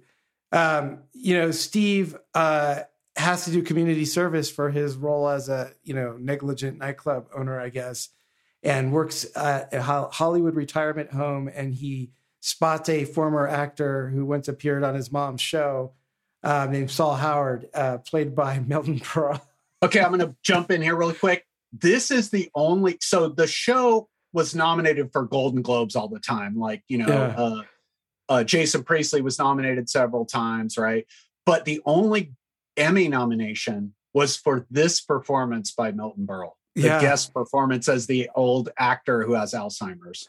You know, there's all these stories of Milton Berle, like on shows, just like whipping out his you know, giant hog. You know, like there's like if you talk to the Saturday Night Live cast when he was a host on there, they talk about he just like like whip out his giant dick, like to everybody at all times, and you know, just uh, Jim Downey, I think, was the guy who was one of the writers who had stories about it, like. Everybody had stories about it. I, I wonder if he did that on the set at night. Maybe, maybe. Um, anyway, but he's like super old at this point too. Like if you watch this episode, it's kind of disturbing to watch. Um, all right, you have like you know uh, Brandon and Dylan uh, go on a motorcycle road trip and wind up in a Native American, you know, uh, in, you know reservation and learn a valuable lesson. I'm not even gonna. It's so stupid. They're in a sweat lodge and all this kind of shit. Oh God, that is so doors. Yeah. Speaking of which, in Dylan, when Dylan is in early seasons, he's an AA and guess who his sponsor is? John Densmore of the Doors plays his sponsor. So there you go. Perfect. There you go. Um, there's lots of, you know, attackers and rapist stories. You know, you mentioned Kelly being a, a rape victim. Uh, Donna is often targeted as well, and somebody held her hostage, and she was saved by. Uh, by yeah, David. she's had she has more than one stalker throughout yeah. the show. There you go, lots of those. Uh, Dylan explores hypnotherapy in hopes of understanding, you know, the main character in a script that he was reading. And very special episode, Valerie gets a tattoo. And uh, while hypnotized in a another episode, Dylan recalls a past life as a gunslinger in the Wild West. Yeah, which is uh, complete happy days. Yep. I mean, this is how this is a sign of a show going on too long when they have episodes like this. This is shark jumping. If you don't already believe the whole show had, had jumped to shark. You get the idea. There's others. the seasons go on. That's not even in the season six. I can't go on anymore. They just repeat. They get more ridiculous. You get the idea. Let's cleanse our palates here for a second, um, if you wouldn't mind. All right. Kill each other. How cannot respect another makes me wonder. I use the like a Jedi. Obi-Wan can touch me. My lyrics along the sides of to make a positivity. No dissing me because of a. Um, clear my throat. All right. You feel That's his better? best song. That's his best song. Stitch it up. Yeah. That's what. Stitch it up. All right. Now, you know, I played that, but I also have to, you know, a little of the sugar, a little of the spice, a little of the sweet, and a little bit of the sour.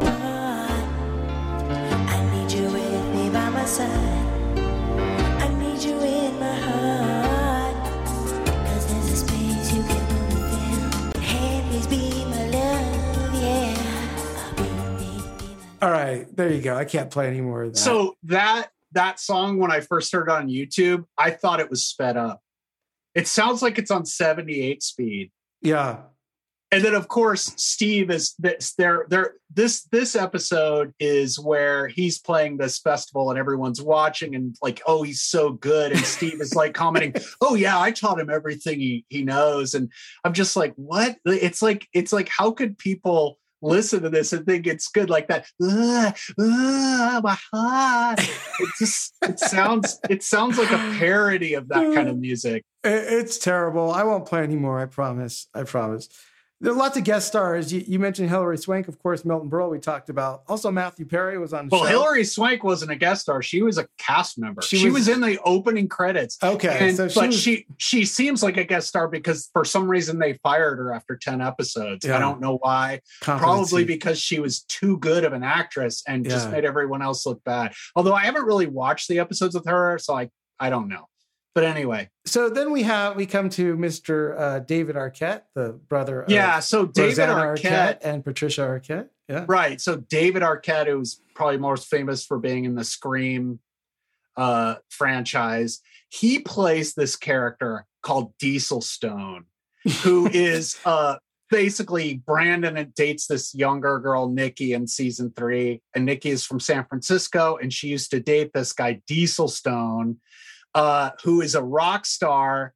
And he comes down uh, to play in LA. And it's actually at this other kind of festival where David uh, also plays. David Silver also plays, but his sound is all messed up and he blames Steve. Steve's his manager for a while.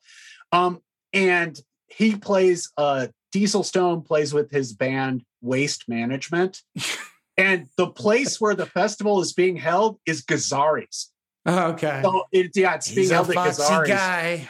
Yeah, so he plays, and it turns out he's abusive uh, to her, and Brandon ends up hitting him in the face and stuff, and it's really very. Nikki's dramatic. played by Dana Barron, who uh, played the daughter in the original Vacation movie, by the way. Oh, I didn't know that. Yep. I mean, I Uh, knew it was uh, Dana Barron, but I she played that. Anyway, She played the the daughter in the original Chevy Chase Vacation movie. Um, all right, so we were we have to confess something here. We originally were going to do a reenactment theater for the, for this episode. yeah, it seems like this would call out for a reenactment theater, but we just had trouble. We had trouble. uh, coming up with something we thought was funny enough. My theory is that the show is so ludicrous that it doesn't lend itself as well to parody. Although, you know, Fantasy Island was ludicrous, but somehow Fantasy Island has some good things about it where you can kind of fit in. Uh, you know, when Jeff came up with the idea of using former CFX characters, it kind of worked. Whereas with this show, for the, the other thing is there's just too many characters. Like, who do you include and who do you exclude? That's the problem I had.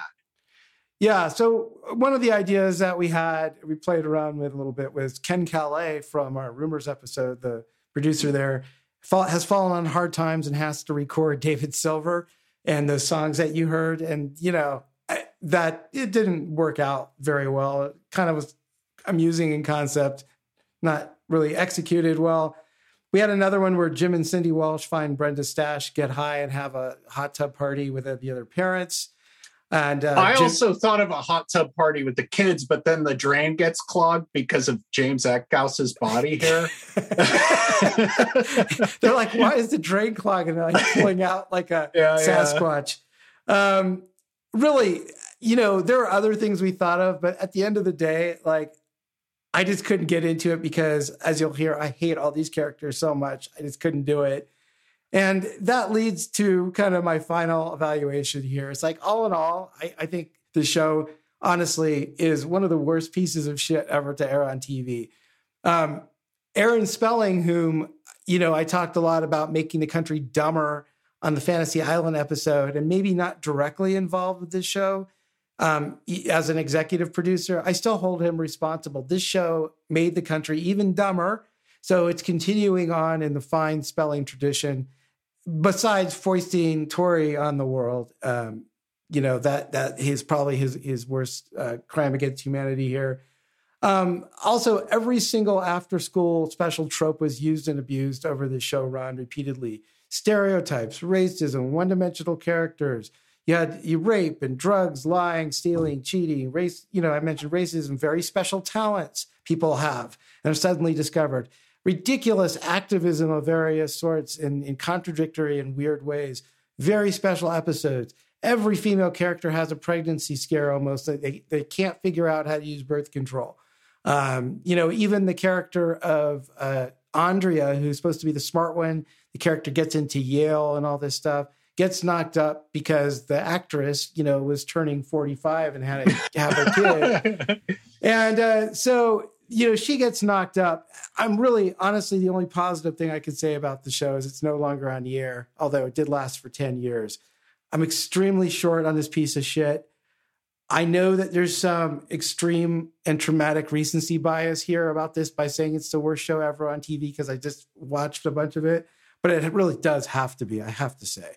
Um, I can't argue about the influence or the popularity at the time it was on. You know, you made all those points about it. But in general, I also think that people in general are dumb as shit, and the popularity of the show speaks for itself. I definitely don't think years from now people are going to come back and rediscover this as anything great. I think people's affection for it is just based on the fact that they were young when it was on and they have kind of positive associations with, you know, kind of nostalgia and all that. But 30 years from now, people are going to be like, oh my God, what is this piece of shit? And I am one of them. So there you go. I'll turn it over to you. Okay, cool. Yeah. Um, hmm. I, I think I'm not going to be as harsh on it, but I will say normally the way I do these evals is I kind of go weigh the good and the bad. Uh, but really, there's just not much good to me here as opposed to most of the other things we've done. I do enjoy some of the episodes. I mentioned the one about the AIDS. I thought that was effective. Um, but it's just not that really that good. Um, I think it's interesting to evaluate it as a cultural artifact separately from its quality because I do think it had a major impact. Um, and on some things I really like. Uh, and I do think it continues to reverberate. I think the podcasts are evidence of that. So I'm going to kind of approach this as the interesting versus the bad rather than the good versus the bad, because again, I'm not that behind the show's quality. Uh, but the influence is major. And I got to talk about one thing that hit home because I really like a show, Buffy the Vampire Slayer, which ran from 1997 to 2003. Um, it's also a high school show, definitely more intelligent than this show as far as the writing goes. They were trying to do something with metaphors and stuff like that. And it's a show that's been written about by college professors and stuff. But it does have a lot of elements that it took from the show. And I kind of was thinking, well, why would they do this? You know, uh, Beverly Hills 90210. Well, the reason is they wanted to make a show that people would watch. You know, this show was kind of targeted for teenage girls, just like 90210 and so they wanted to make a show that that demographic would watch. So what's better to do than to copy a show that had a successful formula? So they basically the I didn't mention this in the history, but um, 90210 was filmed at a high school in Torrance called Torrance High School. And when I first started watching these episodes again, I'm like, holy shit, this looks really familiar to me. So I had to check. And Buffy the Vampire Slayer, sure enough, that's where Sunnydale High is. Same right? The other thing Buffy the Vampire Slayer is guilty of is, for the most part, they're not. I would say Sarah Michelle Gellar, the star of the show, was like 17 at the time mm-hmm. the show started filming. So she was exactly the right age. But other actors, uh, Nicholas Brendon and the character who plays Xander was like older than Ian Ziering. He was like uh, 28. And Charisma Carpenter, who plays um, Cordelia, is 28 as well. So, I mean, they were much older than they should have been. And they look it, especially in the last season. Xander looks like a middle aged man. Uh, the other thing they did that ripped off 90210 was they decided to have all the characters go to college together at UC Sunnydale. now you, it was I forget where um, California University was filmed. It was filmed at an actual college, um, but uh, but yeah, I would say that um, uh, at UC Sunnydale they just repurposed Torrance High uh, Mm. for the same thing, and it, and it's as ridiculous. The other thing is, of course, there is some tie-ins between the two shows. The uh, in 1992 there was a Buffy the Vampire Slayer movie, which is very different from what the TV show would be. But one of the major stars of that film is Luke Perry, and Hilary Swank was also in that movie. And they did share some uh, minor characters. There was a character named Tara Marks in season six of 90210. It's basically a single white female plot where she tries to be like Kelly and eventually tries to murder Kelly. It's just so ridiculous. That's played by actress Paige Moss, who played a female werewolf in season four of Buffy. And then, of course, you had the major one, which is Emma Caulfield, who played the character of Anya on Buffy the Vampire Slayer for four seasons, plays Susan Keats of season six of The Hills. Now, I do think that Buffy the Vampire Slayer is a much, much better show than 90210, but those linkages actually seem when I when I when I took those into account, I didn't put them as strikes in favor of 90210. It actually made me reconsider my love for Buffy the Vampire Slayer because I'm like, wait a second, they stole these stupid ideas because those ideas are all dumb. Like having the all the characters go to the same college is such a cheat. They stole it from a show that I think is inferior, and it kind of drags down my favorite, one of my favorite shows, a little bit there Yeah. it also influenced another show I do like I'm called My So Called Life. Uh, very soap operatic, uh, uh, over dramatic 90s show, but I think with much better writing, starring Claire Danes and Jared Leto. Uh, Dawson's Creek, which I don't like. Um, and then The OC and Gossip. Girl, which I've never watched. Me neither. Um, but those, I mean, it introduced a whole, you know, series of shows. And then one of my other favorite shows of all time, Freaks and Geeks, which is on for only one year. Uh, that that's a much, much better show. Oh yeah, and it spawned the careers of so many Yeah. actors we know now, and it was such great writing. It's a much much better show, but I think um, it was definitely inf- it had to be influenced by this a little bit, Yeah, just no, because the whole right. idea of doing a high school show. Now the other thing. Now I watched this behind 90210 promo film that was made to kind of promote BH 90210 when it came out in 2019 and they actually made the one of the commentators he was like a gossip columnist at the time made a comment that MTV actually wanted to emulate 90210 when it came out. They wanted to have some kind of show like 90210, but they realized they didn't have the money to create a drama series. So, what they decided to do was film a bunch of teenagers or young adults in a house and they called it the real world and Mm. it forever changed TV. So that is another influence that 90210 had directly, if that is in fact true. I've never heard this anywhere else, and none of the Wikipedia or, or 90210 wikis mention this. So I'm not sure if it's actually true, but that could be true. Um, obviously, the show was massively popular. Now, the cast. So, normally when I talk about these shows, I have a habit of saying the cast is so great. Uh, but here, I don't think so. Um, you know, I have, I think the cast has its moments and they're definitely charismatic. There's no doubt. I think Shannen Doherty was interesting. She has a look that no one else had. You know, most of the characters are blonde on the show, but Shannen Doherty is a very unique look. And I think she definitely has a charisma. And I think she has some good kind of bitchy stuff I'll play in a little bit later that I enjoy that's entertaining to me. But oh man, some of her acting is just insanely bad. Um, I'm going to play a couple of clips. So let me set these up. So the first one I'm going to play is her her little turn as Lavoine. So this was in an episode, season one, episode 16, where Brandon is not able to work at the Peach Pit. So she kind of takes his place. And she decides to do this as a character.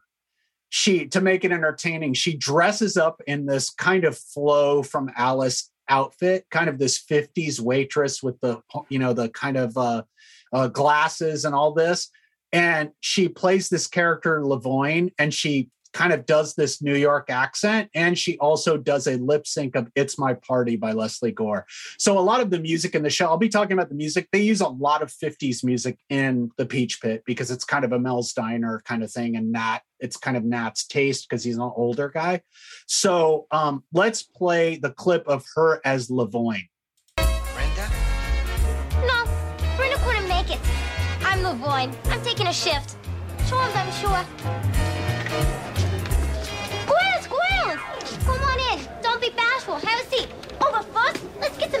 Some hip going. Liven up the joint. You know, G4 becomes very highly recommended. Love your do, Laverne. Yeah. So that is her accent as Lavoine. And if you thought that was bad, we're going to make it even worse here. So, as Jeff mentioned in season, early season three, uh, Brenda and Donna go to Paris, and Brenda meets uh, uh, an American named Rick, played by Dean Cain, in an episode called An American in Paris. And for some reason, she decides to pretend that she is French. And what's even crazier is he believes her because she plays a character named Brenda Dubois. And we're going to listen to a clip of her speaking in her fresh French accent when she first uh, meets Rick.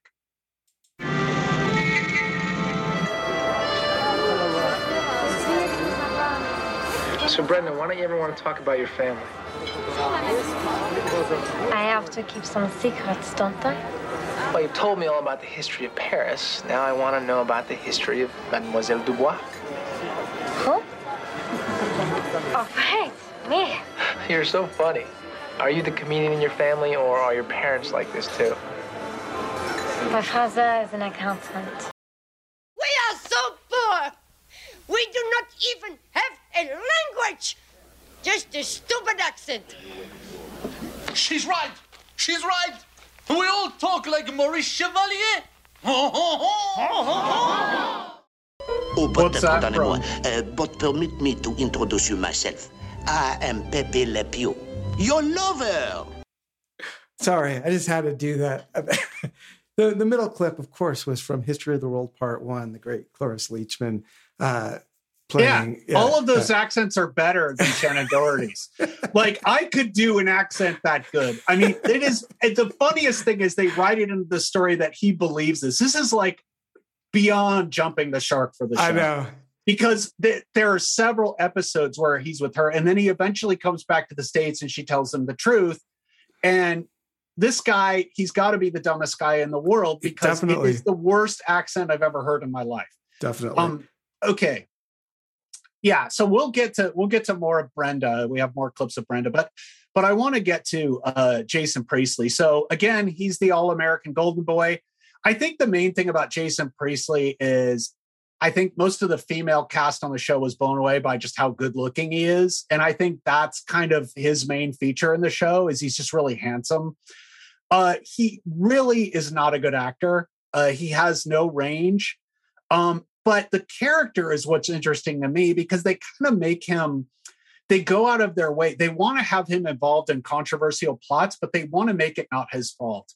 And his main role on the show is the parents are often strict with brenda. They never want him to see her to see dylan. They're always fighting against her kind of you know and worried about her. And there's a definite double standard. Like even at one point james walsh says you know it's different for brendan and you because you're a girl. Um and so, but oftentimes Brandon is lecturing his parents. He's like the most mature character on the show. He, even though he gets into all this stuff in college and he gets a gambling addiction, he actually lectures them. So let's listen to a clip of Brandon teaching his parents about the world. So, uh, what are you gonna do? I don't know. Do you have any suggestions?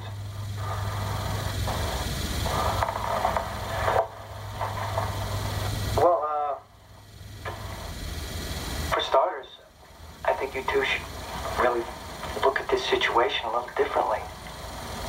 Now, I tried not to get involved. I didn't want to. But I gotta tell you,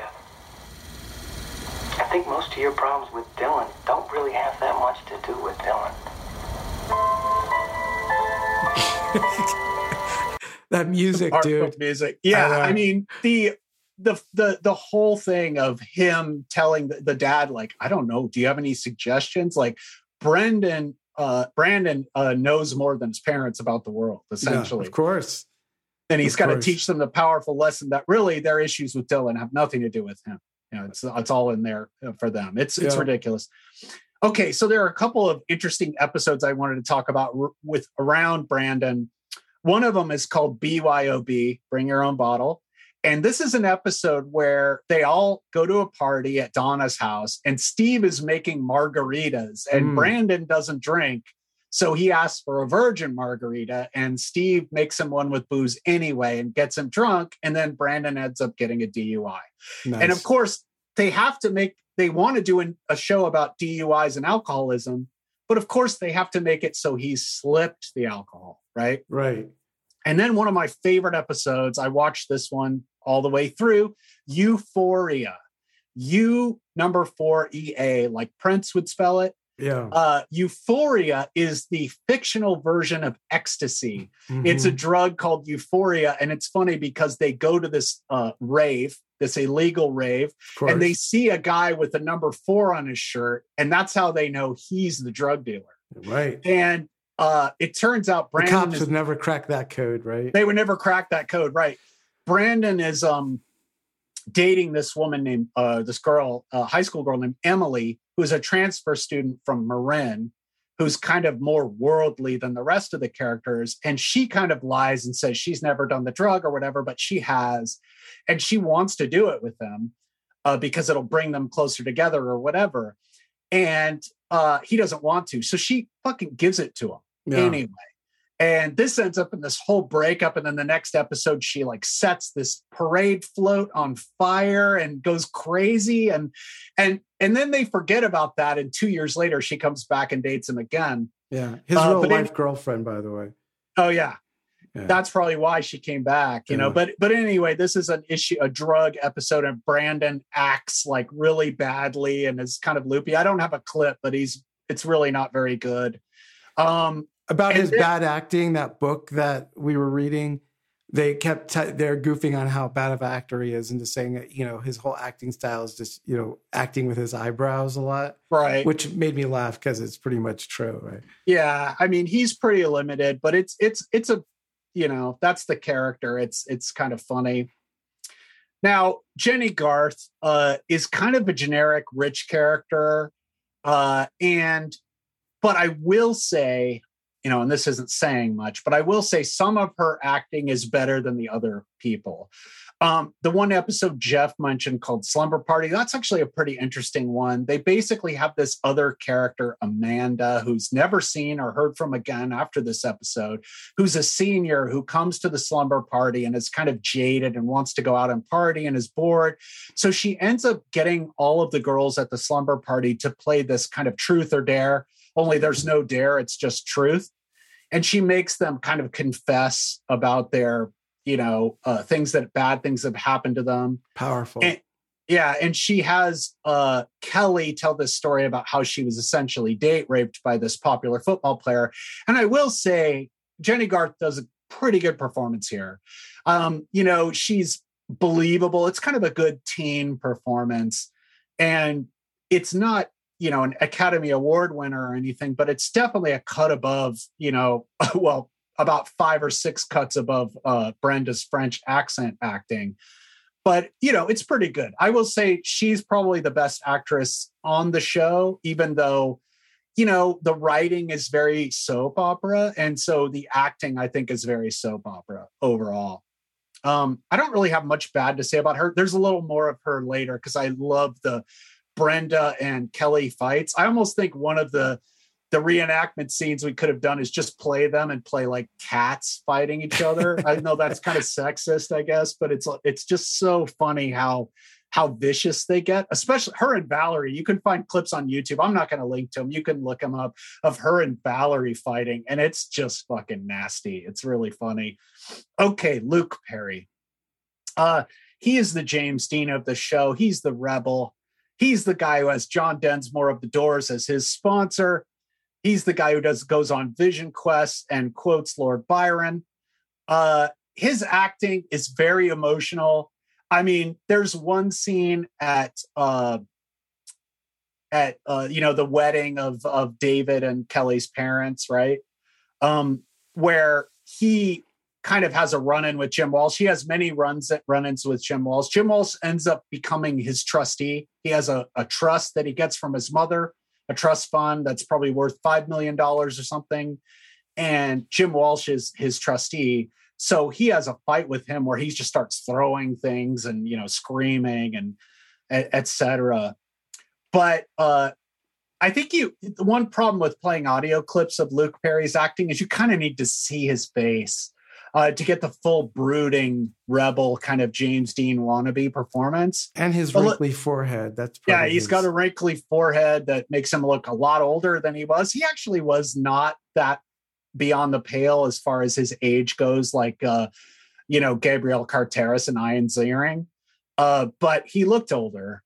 But anyways, let's play this clip of Dylan Don't at, at his come over here after two months and start analyzing me. What do you know? How, how do you get so wise to come over here, man? You, you live at home.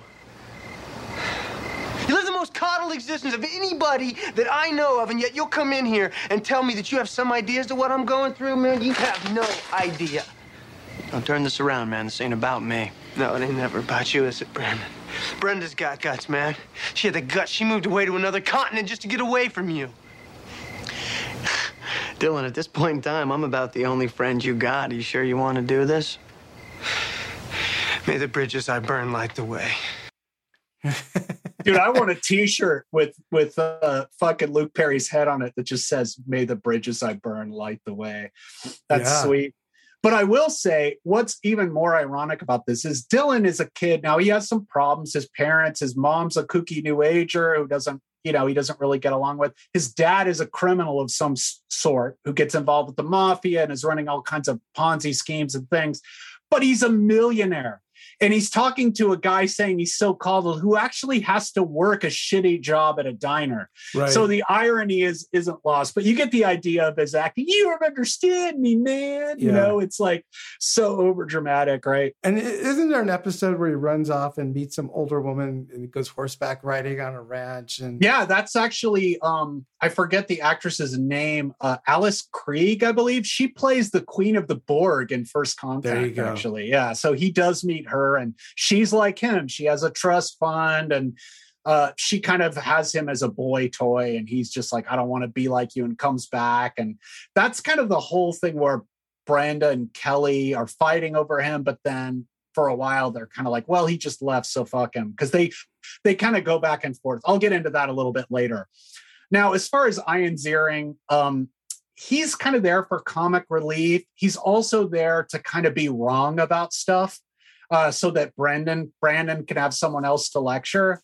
Um, as I mentioned, he's a really horrible character in a lot of ways. He's cheats in school. He's even though that one episode uh, with the um, you know the the one isn't it romantic with the sex speaker on AIDS. He's kind of like amazingly progressive with her um, and understanding. He later becomes much more homophobic in the college episodes, and he's even transphobic. There's a transgender character played by a woman, you know, a biological cisgender, I guess they say, woman uh, in the show, and he's like trying to date the, ch- uh, she's trying to date the chancellor, and Steve is trying to prevent it. It's kind of like, why even have that character if you're going to treat it that way? yeah. Um, so, anyways, um, it just strikes of exploitation, but uh, but just he's not really that interesting. Um, He's Gabriel- a frat bro to the He's a frat bro to the max, and that's Yeah. kind of what he's designed to do. And I think they couldn't really see him as a love interest for anybody on the show, so that's why they brought Dylan in, which I think was probably the right choice. Uh, Gabrielle Carteris, you know, she's kind of earnest and kind of mature. Yeah. Uh, shall we say. Very mature. Um, she has a ridiculous plot line where she's constantly pining for Brandon. She even has this one really cringe episode at the end of the first season where she kind of offers to give up her virginity to him and they meet at the peach pit. We didn't really talk about the peach pit being named the peach pit and how crazy that is. Yeah. Um, but anyway, you know, she got pregnant in real life, as Jeff mentioned. We've talked about her enough. She's a very minor character on the show. Uh, she's, yeah, I mean, she's there. She, the actress is fine. It's just that it's really hard to watch her play a high school student Yeah. and maybe even a college student. Now, Tori Spelling and Brian Austin Green, I don't really have much to say about them. I mean, they're fine for what they are. Uh, the drama between them is really repetitive. I'll talk about the repetitive plots in a bit because, as Jeff, I mean, Jeff read a bunch of them. They're very, you know, there's a lot of issues, but there's the characters' interactions are so repetitive. I mean, David cheats on Donna a lot. They both have separate drug problems at one point. Just everybody, just, a character uh, underscore blank. Character cheats on blank. Character has drug addiction to blank. Like just every just every permutation you could come up with, they all have it. Right. Right. So, I mean, none of the actors really stand out. I would say Jennie Garth might be the best, but she even has her moments where you're kind of like cringing.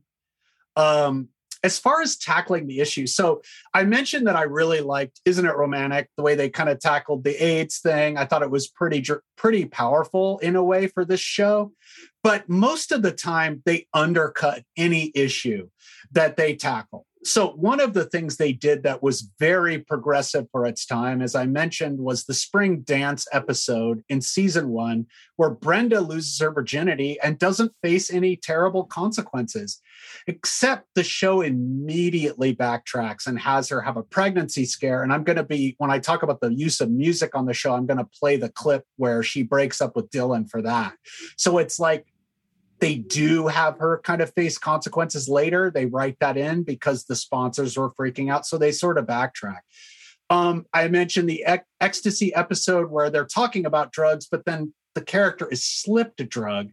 So it's not really talking about the consequences of the drugs of a character making that moral choice. And they, the same thing with BYOB, right?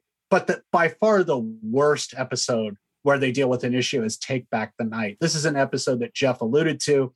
So what this is is it's a date rape episode where they are, you know, obviously they're on college campuses and college campuses have this famous women's march kind of that they do called Take Back the Night to kind of protest against date rape and rape. And the show starts out as really progressive. You know, they have these speakers talking about date rape and it's very kind of um, expository where they kind of explain what date rape is and all this. And then they have this subplot of a woman named Laura who is mentally unhinged. She has a one night stand with Steve. Steve is going out with a character named Celeste, who's actually Cary Grant and Dyan Cannon's daughter. And it's crazy how much she looks like Dyan Cannon. It's like she's like a twin. Um, but she is Steve's girlfriend, and he cheats on her with Laura in a one night stand. Laura decides to get back at him by basically going up in this Take Back the Night rally and speaking his name as a date rapist and shaming him in front of everybody. And of course, he's mortified. So, what ends up happening though is Kelly, who was date raped, gets up and says she was date raped. But then she does this thing where she says, you know, there are other times where I didn't say yes, but I didn't say no. And that's my responsibility. And by the way, the guy who saved me from one of the date because there was a date rape episode where she talks about the football player, but there's another Halloween episode where this guy is almost trying to rape her. You know, uh, it's kind of a date rape thing. And so she talks about how Steve Sanders saved her. And then there's a slow clap applauding Steve Sanders. and so they basically take this episode that's supposed to be about date rape and women's courage of confessing and make this douchey frat guy the hero of the whole thing. And they totally make the whole idea of a woman accusing someone of date rape as don't believe her because she's crazy and she's lying just because she's uh, trying to get revenge on him. Like it's the worst possible episode about this subject you could have. So, in other words, they try to start out doing this, and they actually do have a better episode, which they also undermine, where Kelly is actually rape raped. And they actually put the hotline of this famous um, organization called RAINN. They actually have that very prominent in the episode, the real phone number, which I thought was cool. But the problem is they actually have her go get a gun and find, you know, seek revenge on him. So they kind of undermine the whole thing. And so that's constantly what they would do. So, in other words, the one thing you could kind of put in this show's favor of tackling issues in a way that addresses them is they constantly undermine them and actually do the opposite of what they should, right? Okay, another interest, but it's interesting, right? So, the interesting thing, one of the most interesting things about the show is the use of music. And unfortunately, what happened was the same thing that happened to WKRP, where they didn't get the rights. So, if you watch this on streaming, you're going to hear all this fakey music. And what was interesting is when we watched the pilot, so both of us watched the pilot. When I watched the pilot, I was like listening to the music at the party, and I was like, First of all, I had always heard a rumor that the Meat Puppets were the band at the party. Um, and this is true. Uh, they did hire the Meat Puppets. I don't know how the Meat Puppets got involved in Beverly Hills 90210 because I've never found any interview with them where they talk about this, but it's pretty nuts. They won't cop band, to it. Yeah. But a band underground, this is like 1990, so they're pretty underground band. They didn't even have a major label deal until a couple years later when they got swept up in the whole grunge thing. Um, but they're the band, but you don't see them in the episode. It's kind of edited out uh, because I guess they didn't get the rights to their music. But what you do hear is all this music that sounds like Blink 182. It's like this kind of happy pop punk. And I'm like, whoa, this is pretty early for this. But then later I read, oh, yeah, they didn't get the rights to the music. So they put all this music from like the late 90s in later when they put it on DVD. So that's interesting, right? But it's kind of unfortunate. Um, there's an episode where Steve gets dumped by this woman who's trying to grift him for his money, and he has this kind of heart to heart with uh, Andrea at uh, at the Peach Pit, and he puts on "Don't Cry" by Guns N' Roses, uh, and and it's playing in the background. He's all, "Yeah, it's just a song, you know, when I'm sad, you know, I listen to." But I'm just like, it's amazing that they were able to do this at the time. But I guess it was just because it was the same issue with WKRP. It was easier to get the broadcast rights but once it was uh, syndicated, uh, it wasn't as easy to get the rights. Now, one interesting thing is they tried to kind of elevate some of the scenes with music that was, let's say, kind of critically acclaimed at the time.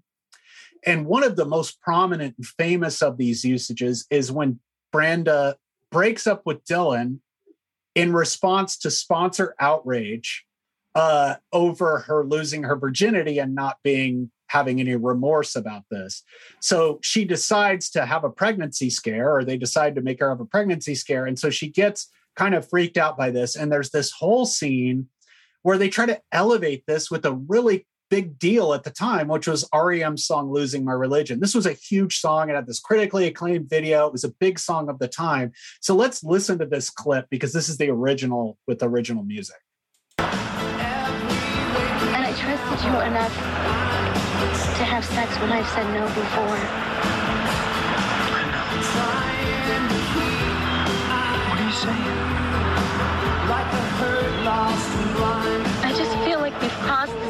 Imaginary line.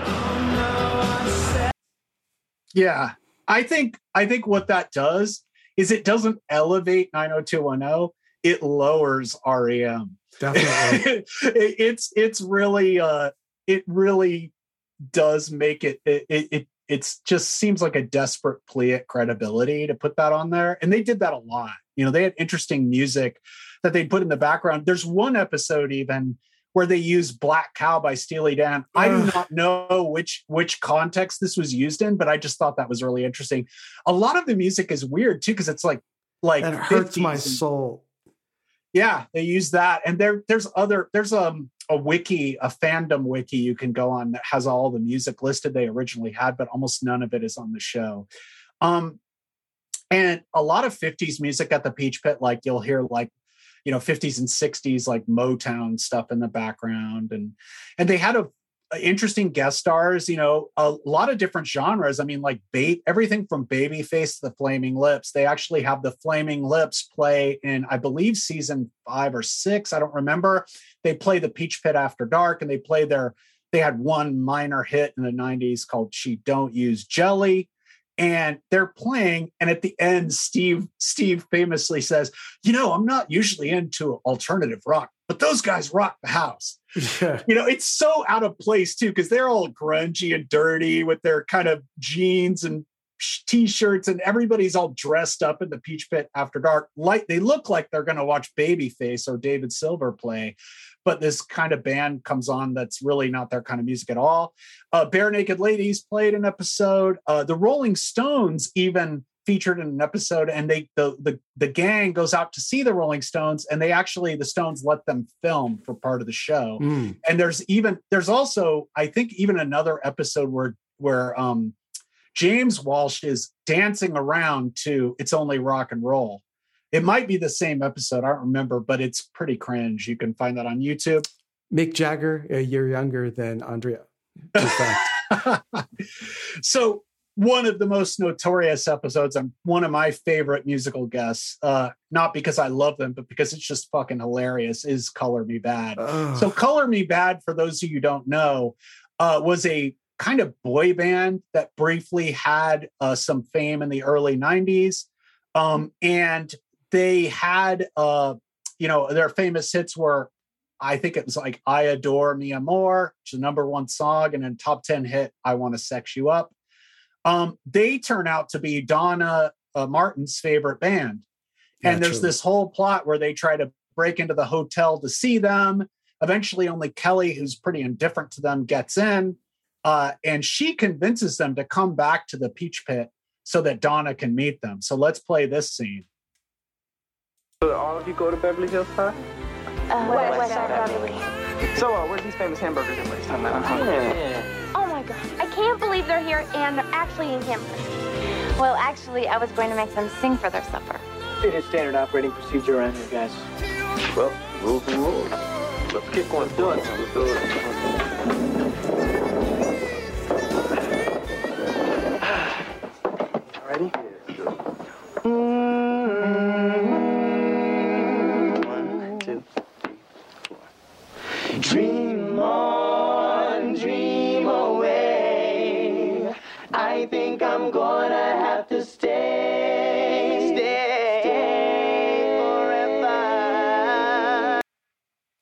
God. There you go. Colored me bad. Yeah, B bad. A D D. Bad is the imperative word there.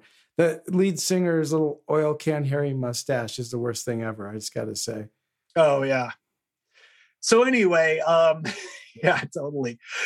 Okay, so so there were, you know, I've talked a lot about this. I'm going to skip through this pretty quickly, but there were a lot of recycled plots. I mean, obviously the pilot with the fish out of water. I mean, you know, that's almost abandoned almost immediately where, you know, they have trouble assimilating into this rich culture. That's all dropped almost immediately.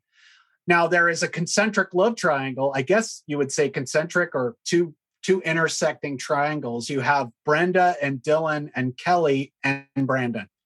So and Dylan, Kelly, and Brandon is a triangle that kind of comes and goes over the years, you know, As even until the end of the series, right? Obviously, Brenda isn't there very long. But one of my favorite things is when Brenda returns from France. So she cheated a little bit, you know, they didn't have sex, you know, but she cheated with Rick Brenda on Dylan. Dubois might have uh, Brenda Dubois, right? And then went Kelly. BJ nine hundred two one zero on Superman. Yeah, exactly. Kelly and Dylan have an affair during the summer when Brenda's away in France. So, so this is a scene where Brenda realizes what's happened, and Brenda and hold on, Brenda and Rick confront Dylan and Kelly, and this is one of my favorite Brenda acting scenes. Oh my god. Brenda. I can't believe this. I can't believe you would do this to me. You said Dylan could go out with whoever he wanted. And you said you were my best friend. What a joke. Hey, give it a rest, Brent, all right? You know, if you're trying to make me jealous, Dylan, it won't work. Hey, you're the one who broke up with me, all right? Don't you ever forget it. So how long has this been going on with you two? Since about 6.30. You know, Kelly, if you're trying to lose your bimbo image, I honestly don't think this will help. Look, Brenda. Listen, I gotta say something here. Obviously, there's a lot of history between all of you, but hurting each other is not gonna accomplish a thing. By the way, I'm Rick. I'm Dylan. Brent tells me you're a hell of a tour guide, Rick. Can we go, please? Wait. Why don't we all just sit down and try and talk this thing out? I mean, I know it's gonna be a little bit uncomfortable, but you guys have known each other for too long to just blow it off like this. I am not a bimbo, okay? Whatever you say, Kelly. But I was always taught that if it looks like a duck and it walks like a duck, go to hell. there you go. Some Yeah. classic soap opera acting there. There you- so that is yeah. the conflict between uh, Kelly and Brenda over Dylan. But of course, there's also other scenes where Brandon and Dylan get into a kind of fight over Kelly and so on and so forth, right? Yeah. There's also the whole thing of Dylan's dad. So Dylan's dad fake dies about two or three times uh, during the show. Mhm. Um, and it eventually turns out he's alive, but he's always on the run from the authorities and from the mafia. And I mentioned that Dylan marries a um, what's her name? Rebecca Gayhart. She was the Noxzema girl uh, model. In real life, uh, he marries her and she gets killed almost immediately because her mafioso father is trying to kill Dylan and kills her by accident and then commits suicide. Nice. So it gets more and more dramatic, more and soap operatic. Did she die in a car bomb like Michael Corleone's Italian? No, she shot through. Uh, she shot by Okay. by a gunman through through the car uh, window. But yeah, it's the same essential thing where he's married to her for all of five minutes and she dies. Hmm. So Valerie Malone, when she joined, she's the new Brenda, Tiffani Amber Thiessen. She gets together with every actor on the show, including the new characters like Noah and other ones. And uh, she is so terrible that she basically it's like Melrose Place and one character on the show. So she basically drags the show down. Um, they just make her such a villain. It's hard to believe anyone would would tolerate that for so long. I don't know if that's the plan they had for Brenda, but I really do think as much as I don't love the show in the first four seasons, I think it's way better than the last few seasons. It's really unwatchable the last few seasons. I couldn't even get through an episode on those. I watched most of the episodes I watched for researching this were early episodes. Um, it's just a terrible character. I almost joked that um, it's Veronica versus Betty on the Archies, which Riverdale, obviously, that uh, Luke Perry would be on, is another show that's influenced by this show. Um, but yeah, it's like she's Veronica to Kelly's Betty, even though Kelly isn't great herself. Um, so, at any rate, the other thing that's interesting about these years is they introduced a character named Ray Pruitt, who's kind of this poor singer. And he's a singer in real life, Jamie Walters. He actually was on another show called The Heights before this, and he sang the theme song, which is a number one song. And he also had a few top 40 hits. But this show essentially destroyed his career because they made Ray Pruitt into an abusive boyfriend. And he ends up beating up Kelly so bad he knocks her down the stairs and she gets unconscious. And fans wrote Kelly or or God, Donna? sorry, Donna. Sorry, Donna. And and the fact that I know that, I'm ashamed. Dude, thank you, Jeff. I'm glad that your fandom of the show corrected me. So I appreciate because you paid such close attention to the show. Um, no, I just, you know, I'm just going off and I was in McKelly land and didn't come back to Donna land. Uh, and the other thing is they kind of bleed together for me sometimes because some of the characters go through such similar things. But anyway, so this actor, Jamie Walters, he was he was canned from the show because he was so hated by the fans that Aaron Spelling fired him and it ruined his career. He couldn't he couldn't make music anymore and he just now he's a firefighter. He retired from acting, became a firefighter. So I guess good for him, but it sucked for him that the show actually because it got so trashy and because it gave him this terrible subplot of this unredeemable monster who by the way Valerie also sleeps with Of and course. cheats with um that his mu- his own career was ruined by the show. Did Valerie sleep with any women? No. See, that's what they missed. There is a lesbian there. character uh, who is into Kelly, not Hmm. just Tara. Tara is like more of the single white female. She isn't like sexually attracted to Kelly, but she just wants to be Kelly. And then there's another one that's actually attracted to Kelly. Um, but but yeah, there uh, uh, They, Valerie they missed the opportunity, Valerie and Kelly getting together. Just saying. I'm sure there's fan fiction on that, but There might be No, they never CFX that. fan fiction on that too. But it's a different. at any rate, so the so I just want to mention Vincent D. Young. I think he might be the worst actor to be on the show. He played Noah Hunter. He basically is a Dylan clone. Once Dylan left the show, they needed another Dylan, so they just cloned him exactly. He's kind of a brooding, handsome guy who has a lot of money but pretends not to be rich, and also has an alcohol problem, and also, you know, uh, he doesn't go out with Kelly, but he does go out with Donna and cheats on her with Valerie and he's also uh, accused of date rape by Valerie. It turns out that Valerie was roofied by Josh Hunter, his brother, who appears for exactly one episode. And then Noah Hunter runs into her. She's under the influence. He didn't know he had sex with her anyway. So technically, he kind of did date rape her. But he's he the lawyer, of course, gets him off. Uh, So drug speak. addiction is all over this show. Uh, Dylan is dr- uh, gets addicted to heroin. You know, obviously he's an alcoholic. Uh, David gets addicted to meth. Uh, he is unable to keep his rigorous school, music, and DJ schedule, so he starts taking meth to uh, keep up with things. Kelly has an eating disorder at one point and Mhm. also gets together with a cocaine addicted artist and gets addicted to cocaine herself. And the artist, of course, cheats Just on like her Mom. with Valerie. Yeah. Again, the artist Colin cheats on her with Valerie. Uh, Donna is also addicted to pills at one point. There is multiple rapes and attempted rapes in the show. Donna is actually stalked multiple times by different stalkers and is rescued by David. So they recycled those plots. Uh, Kelly again, uh, date rape in an earlier episode, and then raped for in an alley in a later episode. And of course, I mentioned Valerie scheming and cheating on everybody. So the show is extremely repetitive. I mean, they recycled the newspaper idea through high school, college, and then the Beverly Beat, which is, I guess, kind of a weekly. It's just so repetitive. Now, final evaluation. Will this show stand the test of time? First, let's answer what I think about the show. The answer is not much. Watching these episodes was pretty much a total chore to me. I uh, I enjoyed moments of the show. I really thought I would enjoy this as kind of a fun thing to watch, which is why I suggested it, but it really wasn't fun. I enjoyed Fantasy Island much more than this, even though I didn't think Fantasy Island was that great of a show. I want to hear more about how you tortured your wife with this. Well, I didn't torture. her. I put it on and she would just say, This sucks. You know, she would just, she was not even interested in joking or laughing about it. Whereas with Fantasy Island, she was kind of laughing at it.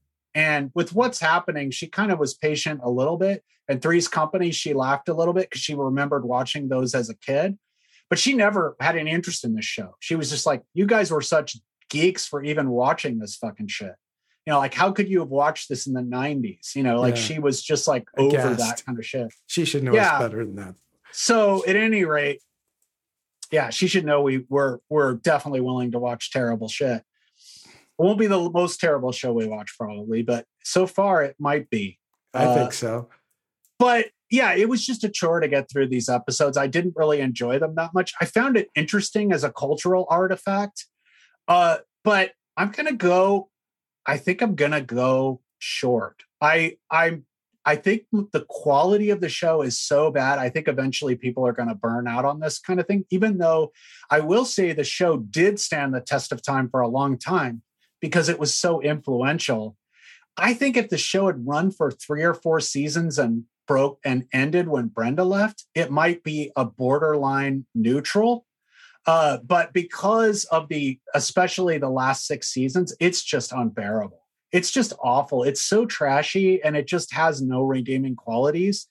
Um, they just drop the issues entirely. And when they do address them, they address them exactly in the wrong, they have the exact wrong take on the issue. So I would say it's, I just can't in good conscience give this a long or even a neutral. I have to go short. It was a tough one. Yeah. Okay. Well, look, I, I think we're both short. I'm way, way short. I'll go on record saying this is the worst piece of shit that I think we've reviewed or may ever review. Um, and I know that's saying a lot because there's a lot of terrible stuff out there, but uh, there you have it. Episode 36, Beverly Hills 90210. We'll put this to rest here. Um, you know, I'm Jeff, that's Slip, and uh, hey, very important words of wisdom. May the burned bridges light your way. Yeah, that's right.